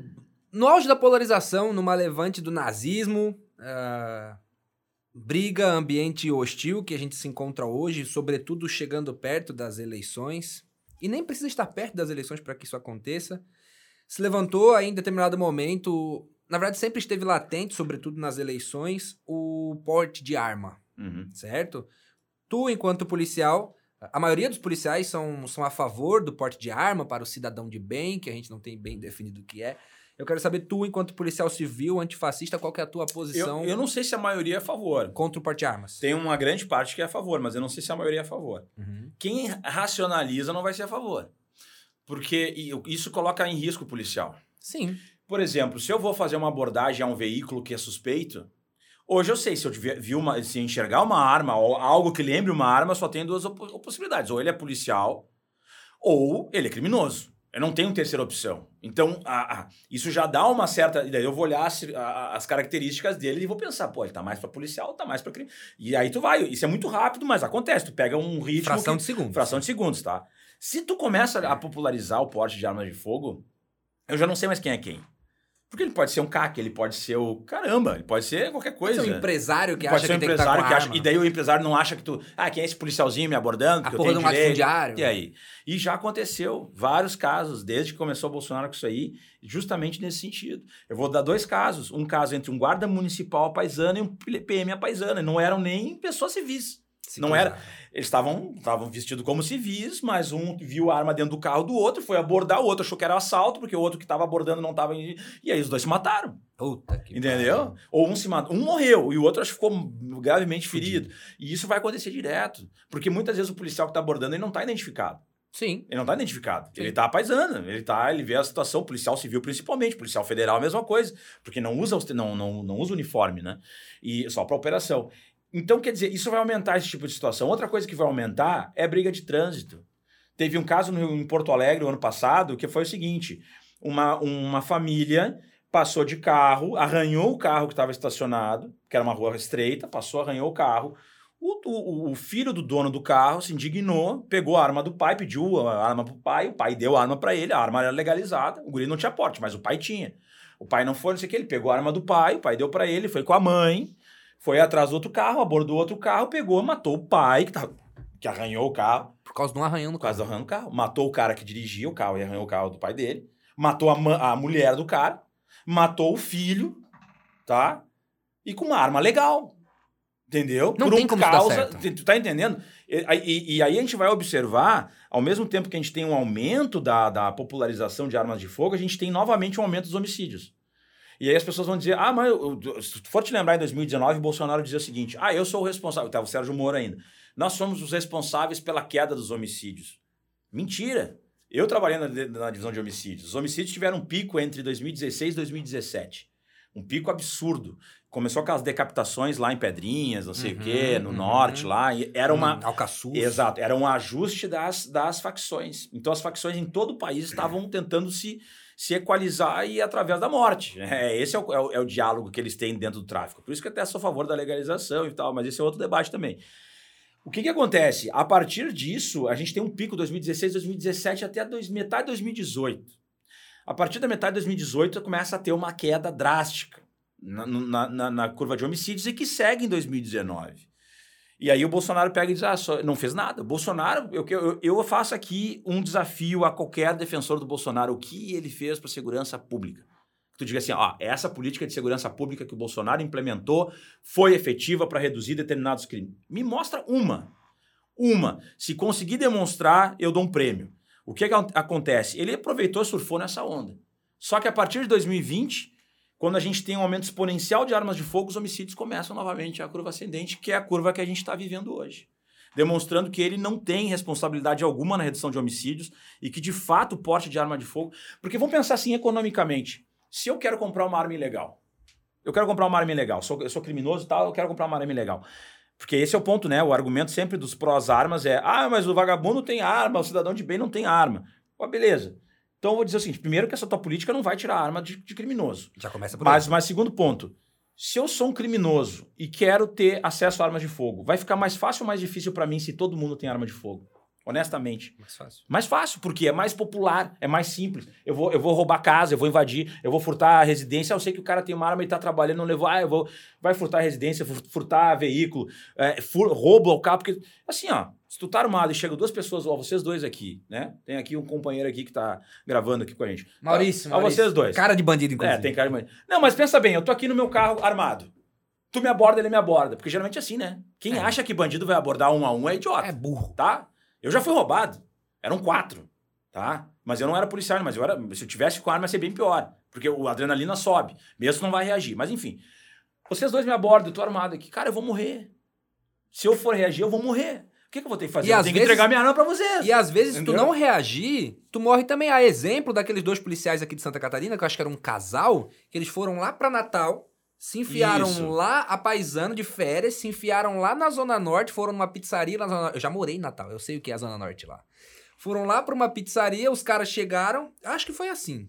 Os caras chegaram, deram voz de prisão em todo mundo, pegaram eles na calça curta, porque tu tava lá curtindo, na Sim. pizzaria e tudo mais. E estavam quando chegaram, foram ver que eles estavam armados, É isso? Executaram, É isso, filho. exato. Porque é isso, pro bandido, o que que ele precisa? O que que o bandido quer? Ele quer entrar, ele quer roubar e ele quer sair. Sim. Mas se ele chega e, e- e ele tem uma, uma, uma reação, ele é obrigado a executar. Tu É. praticamente, tu obriga o cara a te É, executar. Eu, eu, eu Lá acho em assim- Natal, chegou um período, Leonel, que teve muito problema, e acho que isso aconteceu em muitos lugares do Brasil, que o próprio policial militar Não andava armado. não andava armado e nem com a funcional. Exato.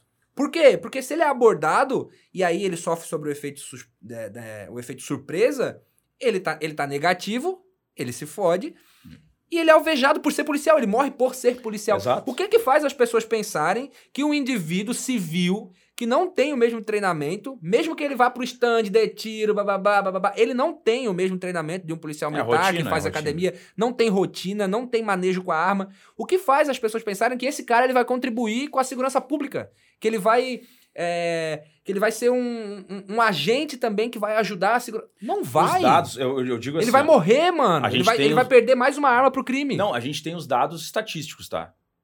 Pesquisas. Eu sempre falo o seguinte, tá, me traz um, me traga uma, uma, uma, não tô dizendo duas, uma pesquisa que demonstre mais armas resultam em menos violência e em mais segurança. é que não faz nem sentido. não né? faz, assim, mas não existe. Todos as, todas, todas.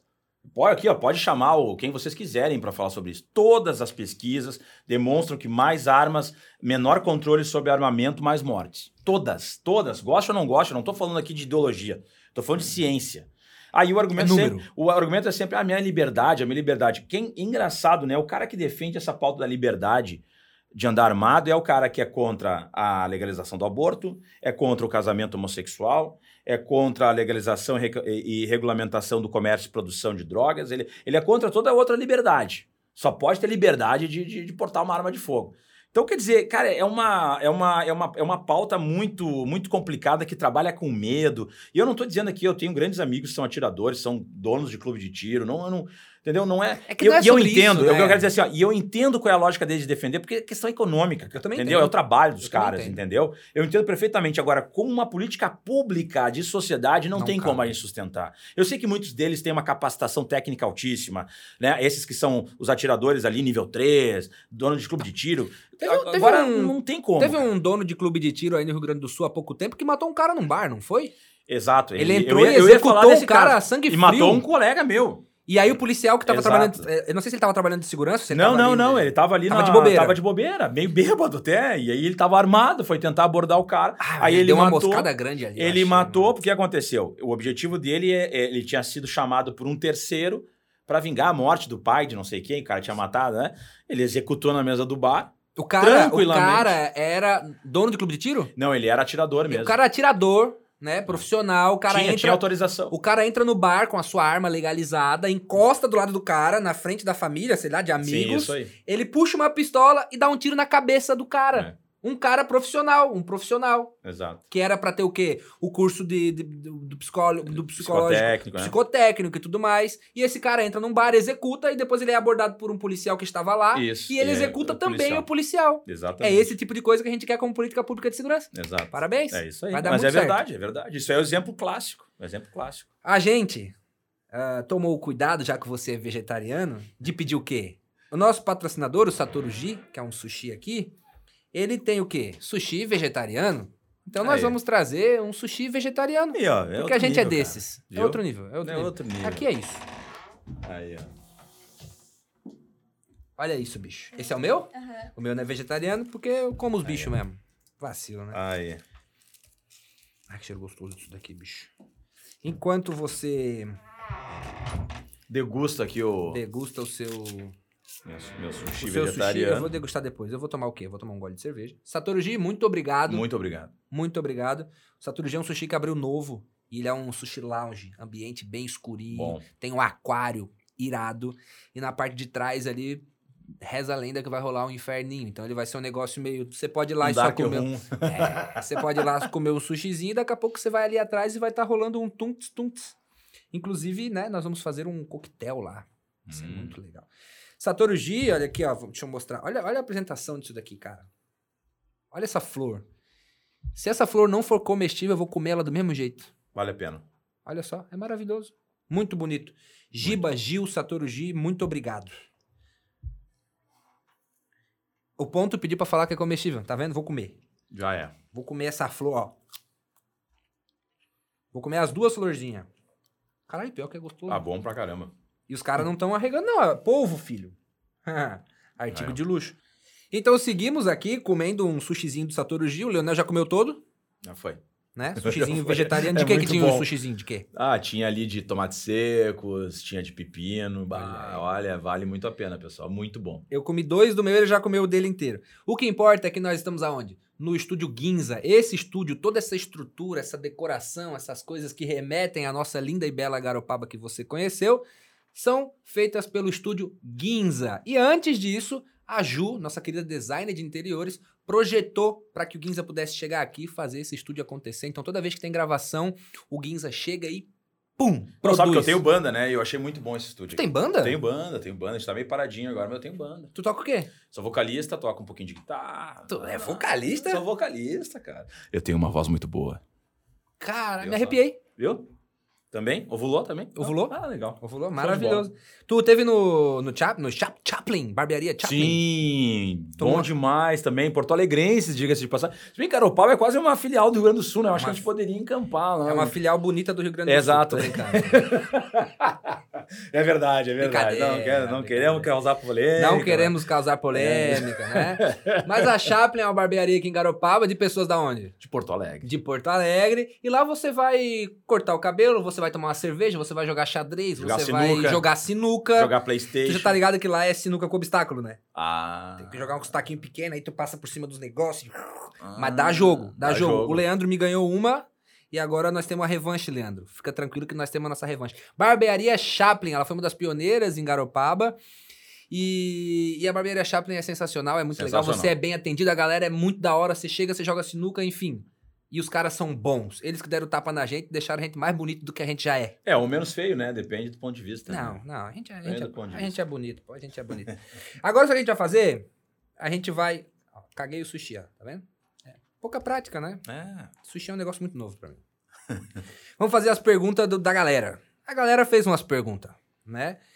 E a primeira pergunta é uma pergunta que eu creio que ela é até meio genérica, já deve ter ouvido bastante. É da minha querida amiga D. Ela é psicóloga, psicodrama. Ticista. Psicodrama. Ah, vou ficar te devendo isso aí, não. É, é psico alguma coisa, né? O ponto não tá querendo me ajudar, porque ninguém lá deve saber sim, também. Sim. Psicodrama, cista. Psicodrama. Pô, interessante, eu vou pesquisar o que que significa. Dê um Google! É... Psicóloga especializada em psicodrama. Hum. Tá vendo? Deram um Google lá. Pô, legal, legal, não, não conhecia mesmo. Ela é maravilhosa. A D é maravilhosa. E a pergunta dela é o seguinte: qual a maior dificuldade de ser um policial antifascista? Baita pergunta. Baita pergunta. Eu acho que por um lado, é, tu ser. E aí não é só o policial antifascista, mas o policial antifascista fica mais evidente. Mas por um lado, tu é muito esquerda para ser policial e é muito policial para a esquerda, entende? Não sei se fica claro, assim, por exemplo, a esquerda te vê como inimigo por ser policial. Uma parte da esquerda, né, te vê como inimigo por ser policial. E boa parte dos policiais te veem como inimigo porque tu é de esquerda. Então tu Porra, tem um não lugar. Merda. Tu tem um não lugar. Não é uma questão só do policial antifascista declarado, é, é, é, a posição de todo policial que é progressista, de esquerda, e se posiciona na instituição. Puta merda. É. Porque daí ele se posiciona na instituição, as pessoas conhecem ele, dentro da instituição, ah, esse cara é de esquerda, esse cara é contra a polícia, esse cara é contra a gente, passa a mão em cima de vagabundo, tem todos aqueles preconceitos idiotas. E aí, quando ele vai pra rua, pô, vai fazer movimento social, não sei o que, um movimento social, a esquerda diz assim: ah, esse é policial, é infiltrado, ninguém quer ser. Então ele é um não lugar. Mas excelente a pergunta. Excelente pergunta. Pergunta da, pergunta da Denise, né? Perguntinha da Denise, que, que eu imaginei que quando eu li essa pergunta, eu falei, pô, esse cara ele deve ouvir essa pergunta agora muito foda, esse negócio de que tu é. Tu fica num limbo, o cara. O policial progressista tem vários, tá? Mas muitos não se manifestam porque ele vive num não, não lugar. Ele não. Onde é que ele vai se encaixar? Entendeu? Se ele diz a esquerda, ah, mas aí ele passa a mão em cima de vagabundo, esse cara não é dos nossos. Aí se ele vai para fora e diz que é policial, ah, mas esse cara é policial. Eu já passei várias vezes, mas não é, mas, cara, é só tu perguntar para qualquer policial progressista, ele vai te dizer essa mesma resposta. Nas abordagens, é que tu não faz muita abordagem enquanto policial. Se faz, né? Ah, te faz. Nas abordagens, já, já teve alguma situação que tu foi fazer uma abordagem com um cara, com um policial truculento, assim, que ele quis dar uma ah, dar um pescotapo em alguém e tu falou, oh, mano, não viaja? Já, mas não só eu, assim. É, é, acontece de, de, de, um grupo se incomodar com aquilo e meio que tá, deu, né? É, afasta ali e, e faz a crítica depois, né? Isso geralmente não é. Geralmente essas questões ocorrem. É, quando ocorre esse tipo de, de situação, são em equipes que se misturam, sabe? Olha só que muito bonito que ele fez aqui, aqui na mesa. Parabéns. Não, tá legal, ficou, ficou um clima bem legal na mesa. Isso é cenoura, bicho? É, não sei que porra é essa aqui. É isso aí. É um crisp? É, é, esse aqui é bom. Vai é lá. bom mesmo. Vai Pior que é bom não. Tá, vamos lá botar aqui. Não, na verdade é isso. É quando acontece entre equipes que se, que se, que se cruzam e aí essa situação ocorre, geralmente tu, tu, tu faz a crítica ali, afasta, deixa disso e tal, e depois fala na delegacia e coloca os pontos nos is, pinga nos is ali. Mas eu não, não. Geralmente nas minhas equipes, assim, que eu participava, quando a gente trabalhava mais junto, fechado, uhum. isso não acontecia. Boa. Outra perguntinha. Você é a favor da legalização da maconha? Sou. Sou a favor. Sou. Aí que tá, né? Eu sou budista, é, não bebo, não, nunca usei nenhum tipo de droga ilícita, nem cigarro eu fumei na minha vida. E, e eu defendo por, como uma política pública. Como uma política pública. Você nunca usou nenhum beckzinho? Nada. Nada. Eu também não. Não. E o que, é que acontece? Eu acredito que é uma política pública, entendeu? É, que visa reduzir o poder do crime organizado, é, permitir um, um, controle sobre a saúde pública da população de forma mais efetiva, porque isso é uma política de saúde pública, e inclusive uma questão econômica de, de te apropriar dos impostos né, que são gerados pela, pela produção. Né? Na verdade, é uma, é uma, Essa questão da legalização da maconha é só porque o Brasil é o último lugar em tudo, né? Foi o último lugar a abolir a escravidão, o último, o último país em, uh, onde a, o voto da mulher foi permitido. Enfim, o Brasil é sempre um dos últimos. Até né? 2000 e pouco, acho que até 2015, me corrijam, 2017, a mulher que estava presa, que ela ia parir, ela paria algemada. Sim. Então o Brasil tem essa questão. Anos 2000, meu é, amigo. É. Então eu Isso é defendo. É absurdo, bicho. Porque assim, a gente Imagina, for... a mulher ela dava luz dentro da cadeia. É, isso foi um debate muito forte. Algemada, caralho. É. Porra, brother. Qual que risco que essa mulher oferece? É. Puta que. A mulher. Imagina a lembrança que ela vai ter da hora que ela pariu, ela tava algemada, mano. É isso aí. Eu acho a gente é muito atrasado. Não, é muito. Não, e o que eu digo assim, ó, Canadá já legalizou, os Estados Unidos já legalizou, o México já legalizou e o modelo que nós temos de guerra às drogas é importado dos Estados Unidos. Bom, se os Estados Unidos já entendeu que do tipo não funcionou e tal, então isso é assim, ó, é inexorável, é certeza matemática. E eu vou te dizer, o debate daqui a uns 10 anos não vai ser legalização, não legalização, porque vai estar legalizado. É quem vai ter o controle sobre o comércio da maconha. Se a maconha vai ser orgânica, se a maconha vai ser produzida por pequenos produtores, se a maconha vai ser uma, um monopólio da Philip Morris. É esse o debate real. É tipo cigarro. É, exato, esse é o debate real que a gente tem que fazer. É o cigarro. Entendeu? É isso. Aborto. Sou favorável. Sou contra o aborto, o ato de abortar. Eu sou, eu, eu, é, eu, não sou mulher, então é muito difícil eu falar isso. Mas, por, por, exemplo, uma mulher vai lá e diz assim: Leonel, o que, que tu, acha? Eu vou dizer, cara, é uma coisa. É um processo muito violento, é um processo que deixa, né? É, é uma vida, etc, etc, etc. Agora, eu não posso, entendeu? Eu acho que o Estado não pode impor a uma mulher uh, um controle sobre o seu corpo nesse nível, entende? Eu digo assim, e a legalização, inclusive, vai reduzir a quantidade de abortos. E vai proteger essas mulheres informar. das lesões e informar melhor. Então, quer dizer, como uma política pública, é importante que a gente defenda o aborto. Não, é, é, eu acho que daí isso é uma questão pessoal de cada um. Meu, meu ponto pessoal, que eu não vou impor a ninguém, é eu sou contrário. Pessoa. Agora, como política pública, eu tenho que dar essa alternativa, entende? Eu tenho que permitir com que essa mulher que está numa situação determinada, ela possa pelo menos entrar na legalidade, porque muitas vezes o que acontece? A mulher está desesperada, né? Ela está desempregada, é um relacionamento que era conturbado, e ela vai num desespero e vai numa clínica ilícita, onde o cara não vai querer saber o problema dela de vida. Entendeu? Quando, quando, quando ela vai na clínica, né? É, mas eu digo, ou ela tenta um medicamento abortivo, mas quem está vendendo, quem está fazendo o comércio, quem vai abortar, não quer saber a situação dela. Entendeu? Ele quer vender ele dinheiro, quer ele quer ganhar dinheiro, entendeu? Dane-se. Porque isso, na verdade, né? isso, na verdade, ele influencia mais sobre as mulheres periféricas, sobretudo as mulheres pretas que não têm condição de, de ir numa clínica clandestina para poder realizar o aborto. Porque é igual a maconha, mano. A maconha ela não é legalizada. Mas todo mundo compra onde quer. Todo mundo compra onde quer, bicho. Todo mundo. E aí tu tem um monopólio. E aí tu tem um monopólio de quem? Do crime organizado. Do crime organizado. Exato, é um monopólio. A mesma coisa é o aborto. Ah, o aborto ele não é permitido. Mano, mas a mulher que ela quer, ela vai fazer o aborto. E seja do jeito que for. Morrem, Só que a mulher rica, ela vai lá e paga e faz uma e faz o aborto numa clínica que é de um médico uhum. que é anti-aborto. É anti-aborto. Na mídia, Porque ele é anti-aborto. Ele ganha, ganha, com isso, né? Mas ele ganha com o aborto clandestino. É a mesma coisa.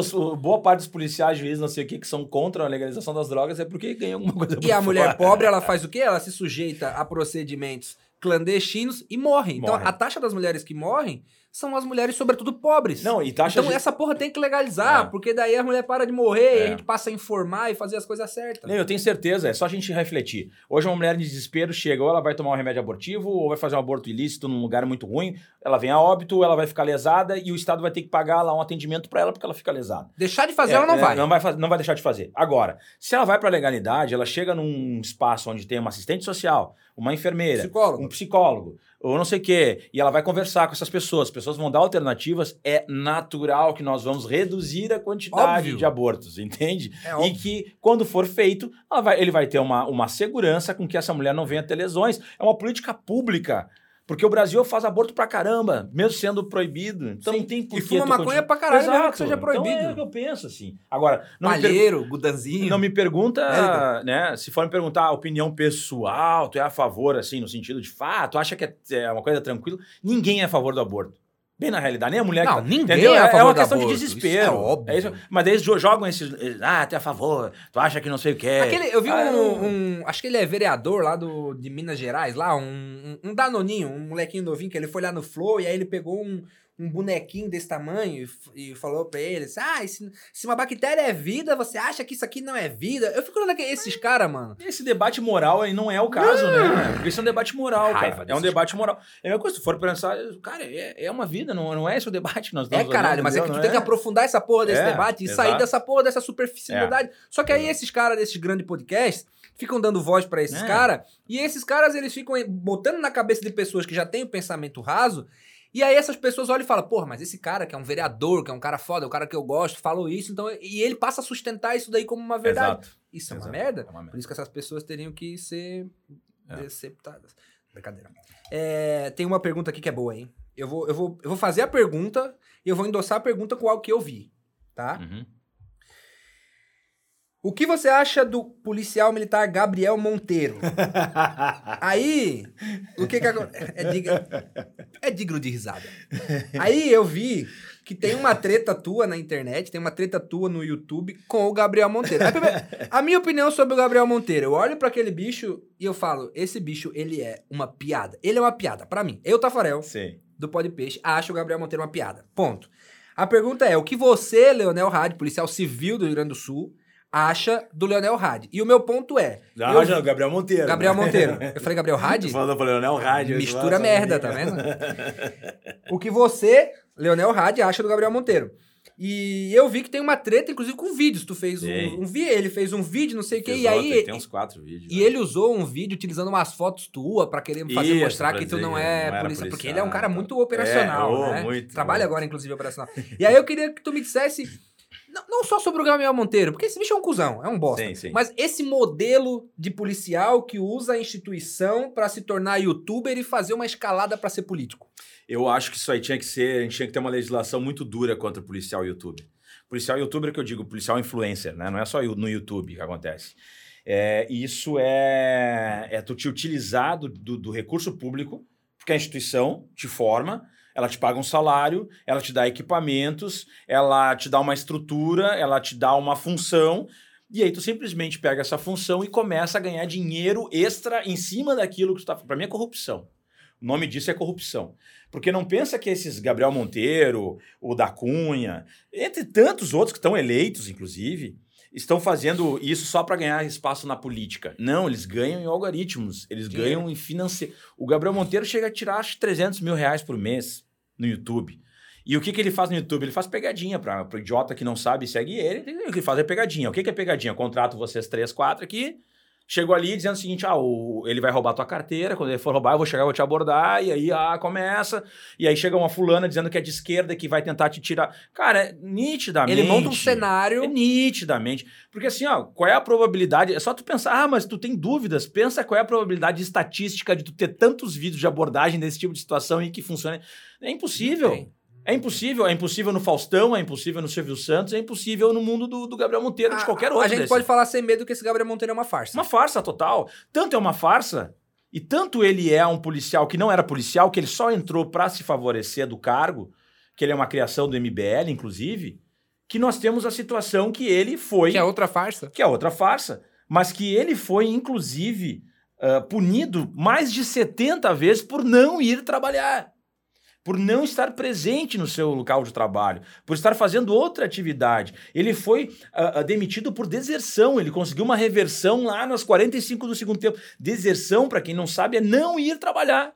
Ele não ia trabalhar. Ou seja, ele recebendo recursos públicos, se utilizando de colete, de farda. A velha mamata. né? Não, e se utilizando daquilo para dizer, para vender para a população de que, ó, estou fazendo vídeos, você veja vo- como é que é a nossa atividade policial, que eu não passo pano para vagabundo e não sei o quê. E nitidamente um cara que não trabalhava, ou seja, é uma farsa, é um ator que diz que é policial, nada contra, e ainda é um mau ator. Um mau né? ator. Ele ainda é muito se fosse ruim. um ator ganhando dinheiro em Ele cima é disso, muito ruim. Show, show de bola. Gabriel agora. Monteiro, tu é muito ruim. Se tu Ah, quiser ele vir aqui, chora. pode vir. Eu, eu deixo tu sentar aqui. Agora, tu é muito ruim. Tu vai apanhar muito aqui, porque tu é fraco, teu argumento é fraco e tu é uma farsa. Não, ele é um Se quiser vir covarde, aqui, eu dou até espaço pra ti. O que ele tem mas tu é feito- ruim, é bem ruim. O que ele fez com o Coronel Ibis, que daí que, que alçou ele, Aí é ele uma fudeu também, né? farsa. É, mas se fudeu, mas valeu a pena, entendeu? Não, entre, valeu. Entre eu ser, eu, eu, eu ser punido, entre eu perder um emprego que eu ganho 4, 5 mil reais por mês e ganhar 300 mil reais por Projeção, mês, aham. é um cálculo simples, entendeu? Então isso acontece com vários deles. O da Cunha, a mesma coisa. Pra quem não sabe, o da Cunha também tirava 200 Peraí, mil peraí, reais. peraí, peraí, que o da Cunha é a próxima pergunta. Entendeu? Você, policial civil, o que você acha do também policial civil? Uma vergonha. Da Cunha. Uma vergonha, uma vergonha. Tu, tu te, olha só, Porque o da Cunha, é o da Cunha tu pode, eu acho que até tu pode até falar com mais propriedade, Não, mas- porque ele é da mesma instituição que tu. mas pensa, mas pensa bem uma, uma questão muito simples. Aquelas operações. Se eu estou gravando uma operação e falando durante uma operação, eu não estou participando da operação. Eu sou um locutor da operação, eu não, não estou. É impossível, é humanamente impossível que tu esteja participando da operação, porque todo mundo que já fez a operação, que vai. Por exemplo, assim, eu vou entrar nessa sala aqui, eu não sei quantas pessoas. Eu tô lá fora. Eu, eu sei que aqui dentro pode ter algum foragido.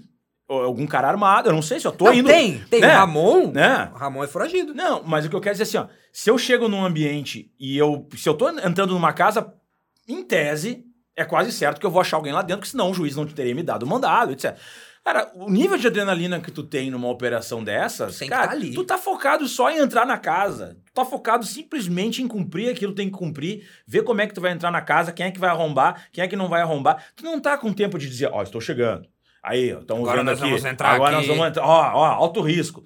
Já era, cara. Se tu tá nesse patamar, tu não tem mais operação. Ou a operação é uma farsa, ou tu é retardado. Desculpa o termo, mas é retardado. Porque assim, tu tá colocando tu e teus colegas em risco. Com luz de, de câmera, com locução, não sei o que, tu tá falando. Tu entende? Então, nitidamente, aquilo lá é uma farsa. E ele coloca em risco os outros colegas dele. Eu ia dizer isso. Porque ele Essa tá- farsa fode os colegas Tu tá dele. tirando, claro, porque tu tá tirando um, uma peça daquilo ali pra ser um ator. E tu sabe que eu vi. Eu vi até em. Tem uns podcasts que eles levam muito policiais pra falar sobre as operações, porque esse é um negócio que é um assunto legal. E tem. Vários policiais rechaçaram o da Cunha. E não tô falando nem de policiais de esquerda, não. Sim, eu tô não. falando de policiais. Porque teve um episódio que ele falou, ele foi questionado. Porque daí o que aconteceu? Ele se projetou e os caras começaram a chamar ele. Sim. Aí ele queria. Era o que ele queria. Sim. Ele ia pra um podcast e ele se oferecia pra ir em outros. Sim. Porque era o que ele queria era aparecer. Sim. E aí, em um determinado podcast, ele falou da situação do fuzil. O que ele falou até do fuzil era uma coisa real. Que a, que a polícia não deveria ter fuzil, porque o fuzil é uma arma de guerra, só porque daí a favela teve fuzil, e aí a polícia teve que ter fuzil também pra equiparar as forças, não sei o quê. Beleza, não é nem sobre isso. Mas ele falou que a munição do fuzil ela sai capotando assim. Ele falou assim, ó, porque o projétil do fuzil, quando ele sai, ele sai e ele vai assim. Aí eu, na minha casa, fiquei pensando, caralho, mano, o fuzil desse bicho deve ser muito irado. Porque eu sou um cara leigo, tenho o mínimo conhecimento, trabalhei um pouco na área da segurança, mas as... Como é que uma... Imagina um cano, imagina um cano, ó, imagina um cano. Aí um projétil ele sai assim, aí quando ele sai, ele faz assim, ó. Mano, ele virou piada entre a própria polícia. Os caras iam no podcast e falavam, mano, esse da Cunha é um Não, mas brincalhão. é, to- é só tu Porque ver. ele meteu essa de como. Da onde essa. Não, mas essa Porra é uma delas, né? Ele tem uma outra que é um curso dele, ele, ele, ele treinando pra dar tiro. Aí ele faz um tipo uma progressão em ambiente de risco, o cara não sabe segurar a arma. Aí, ele- aí o instrutor vem e ele botou vídeo como ele, ah, tô treinando aqui muito forte e tal. E aí não consegue. Ah, não, pega mais coisa- coisas básicas de empunhadura que tu vê que alguém que não tem nenhum tipo de. Digamos, ele não usa aquela arma, entendeu? Ele não tem nenhum tipo de, de- de- vinculação com aquele instrumento de trabalho dele. E aí ele fazendo cursos de tiro e curso de defesa pessoal. Pra vender, pra vender na- no, no YouTube. vender ganhou na, grana, na ganhou muita ganha grana. dinheiro. Porque as pessoas, assim, ó, primeiro que ele era um homem negro, delegado, Ele usava muito policial. Aí as pessoas, pô, o pessoal da esquerda. Uhum. Dizia, ah, aí ele fazia umas críticas à instituição. Sim. Aí todo mundo, nossa, pô, o cara tá sendo, tá sendo injustiçado e tá sendo perseguido. E ele saiu da instituição, não, né? é, saiu, ele tá, tá, tá afastado e tal, mas assim, não é, o da Cunha não é vítima, pessoal. Desculpa, a polícia, polícia Civil de São Paulo pode ter N problemas, mas assim, o da Cunha, esse Não. caso, não é vítima. Não é vítima, não é vítima. O que ele fez. Eu vou te dizer uma coisa: todos os policiais de direita, eu não tô falando de esquerda, todos os policiais de direita que eu conheço que fazem um trabalho sério, tem, né? E que são operacionais, cara, não passam de 80 mil seguidores no Instagram. Não passam de 80 mil. Tu entende? Todo policial de direita que é influencer, tipo assim, é, um milhão, 700 mil, é falcatrua. Faço aqui o desafio, me provar que algum não seja. É falcatrua. Os sérios não dão repercussão, pra, porque para tu explodir, tu tem que começar a fazer show. É, e os caras. Não tem como tu fazer show numa operação não tem que é real, como, mano. Não tem como, cara. Não tem como. Tu não consegue entrar outra... na favela, naquela tensão, abaixo de tiro de fuzil, e filmar e fazer merchan disso. É impossível, mano. Não, e outra, né, cara? Tu vai fazer em locais muito. Além de ser locais críticos, via de regra, pela nossa característica da violência urbana, tu vai fazer na periferia. Então esses caras se utilizam ainda, inclusive, da situação de miséria da população para ganhar em cima, entendeu? Sim. Então, assim, ó, não tem como. O policial que é, assim, a influência no nível, assim, de um milhão, 800 mil seguidores, pode Alguma coisa errada. Tem coisa errada. Tem coisa errada. Última pergunta. E talvez a melhor. Eu gostei muito da elaboração dessa pergunta. Os políticos tendem a ser passageiros. Têm o seu auge e depois somem mas o Lula se tornou um ícone. O que o Lula tem que os outros políticos não têm? Essa é uma boa pergunta. Eu considero, eu, eu uma época eu pensava, quem é o maior político da história do Brasil? Se é Getúlio Vargas ou o Lula? Porque para mim ficariam entre esses dois. Eu não tô, não tô dizendo que tu tenha simpatia ou não. Poderia, entendeu? Getúlio, é a tua opinião. É a minha opinião. E, e, e, eu digo assim, ó, não é por ter simpatia ao Getúlio, não é nesse sentido. Mas a gente tem que saber que, quem foram os caras que, digamos assim, moldaram o país, né? E eu acredito que o Lula, eu não, eu não saberia te dizer o, o, motivo, mas eu, eu vejo no Lula uma, uma condição de, de adaptabilidade e de resiliência muito grande. Eu duvido que qualquer um de nós aqui tivesse passado pelas coisas que ele passou, pelo menos nos últimos 10 anos, e saísse como ele está hoje como candidato. Pô, ele perdeu a esposa. Tá ligado? Com um AVC e tal, mas tem relação com a pressão toda que tem. foi feita. Ele foi humilhado em rede nacional conduzido pela Polícia Federal numa coisa completamente absurda. O, o netinho dele, né, retiraram. Esse netinho dele morreu enquanto ele estava preso, de forma injusta. Ele perdeu um irmão enquanto estava preso. No, quase não conseguiu, chegou lá não sei que horas no, no velório, porque não queriam deixar ele sair. Quer dizer, ele teria tudo para ser uma pessoa desesperançosa e uma pessoa rancorosa e uma pessoa. E a gente não vê isso nele. A gente não vê isso nele. Então, eu acredito que esse aspecto dele tenha que ser levado. E eu vou dizer, ele foi um grande administrador. O, os dois governos do Lula foi o melhor momento que o Brasil teve, talvez, nos últimos 200 anos. Talvez algum momento, como eu digo, no Getúlio Vargas, que a gente tenha tido uma. Ou algum momento na ditadura ali que teve aquele milagre econômico durante três, quatro anos, mas de forma continuada, foi no governo Lula. Então, eu acredito que ele é um monstro político. Goste ou não goste, tu pode ser bolsonarista, mas tem que reconhecer, Bolsonaro, desculpa, para quem é bolsonarista, vai pro lixo da história. Isso daqui a 10 anos não vai ter vergonha. é não. tipo na ditadura. É tipo na ditadura, quando, a, quando houve a, a redemocratização, década de 80 e 90, todo mundo disse, não, não tinha vinculação nenhuma com a ditadura, todo mundo negava que tinha aquilo. Não, eu fui enganado, no primeiro momento eu até apoiei, mas depois... Bolsonaro é a mesma coisa. Vai ser assim que vai acabar, desculpa aí que é bolsonarista, entende? Agora o Lula não, cara. O Lula, ele conseguiu, ele consegue se reinventar e, e se readaptar a cada realidade. Eu, eu não sei o que, que, seria isso, assim, mas eu vejo que essa é uma característica dele muito forte e é por isso que, no meu ponto de vista, ele está onde está. É, eu acho que o Lula, ele, ele é o retrato do povo brasileiro, sabe? Uhum. Eu, eu tenho o Lula tatuado não pelo que ele fez no governo, mas sobretudo pelo que ele fez como operário e o que ele fez antes de se tornar político. No momento uhum. até que ele não gostava nem do termo político. Uhum. E, e, eu acho, a minha, a minha visão é que eu não, eu não consigo ver que as pessoas odeiam o Lula, a pessoa do Lula. E, sobretudo, eu não acho que as pessoas odeiam o governo Lula. Porque o Lula saiu com mais de 80% sim, de aprovação sim, do segundo sim. governo. Eu acho que a nossa classe média, que se acha mais elite do que perto da pobreza, perto da classe C, ela odeia o que o Lula representa, mano. Sim. Porque é isso o... é sobre preconceito. É. Ela odeia a ideia de que um homem pobre, que não tem um dedo, um homem que é semi-analfabeto, governe ele. Sim. A sim. nossa classe média, ela não gosta de pessoa pobre, mano. Ela não hum. gosta de nordestino. Hum. O ódio não é o Lula, mano. O ódio é o que o Lula representa. E o Lula, ele representa nada mais, nada menos do que a grande maioria do povo brasileiro, que é o povo pobre. Uhum. E a nossa elite, sobretudo a nossa elite que financia, uh, não admite isso. E a classe média que se acha perto da elite coaduna com isso e acha que está mais próximo da elite do que de, de fato da pobreza, e isso não é uma verdade, Não admite que esse homem Sim. nordestino, pobre, chegue onde chegou. Então eu acho assim, o Lula ele teve a capacidade de, de fazer no Brasil o que nenhum outro presidente fez. Os nossos números dos socioeconômicos, os nossos melhores dados da história desse país foram no governo Lula. Foram. E aí não tem o que o, o liberal, o que o bolsonarista possa falar. Porque, na verdade, quando a gente vê o Lula saindo de uma prisão, depois de perder todo mundo que prendeu, e quando tu entrevista ele, tu fala, pô, mas você não tem ressentimento? Ele fala que não. Ele parece um cara, mano, que nada aconteceu com Sim, ele. Sim, exatamente. A força que esse cara tem é um negócio que eu olho e eu falo, mano, como esse cara consegue? Só que esse sentimento o cara da direita também tem, mano. Porque lá no fundo, esse cara que é bolsonarista, ele queria ter um ídolo político. E eles Sim. não têm. A direita não tem um ídolo político, mano. Eles tiveram o Alckmin, eles tiveram o Serra. O Aécio. O Aécio. Ah, o Aécio, né? O Aécio. Agora eles têm o Bolsonaro e na próxima eleição vai ser o Moro, vai ser qualquer um outro. Sim.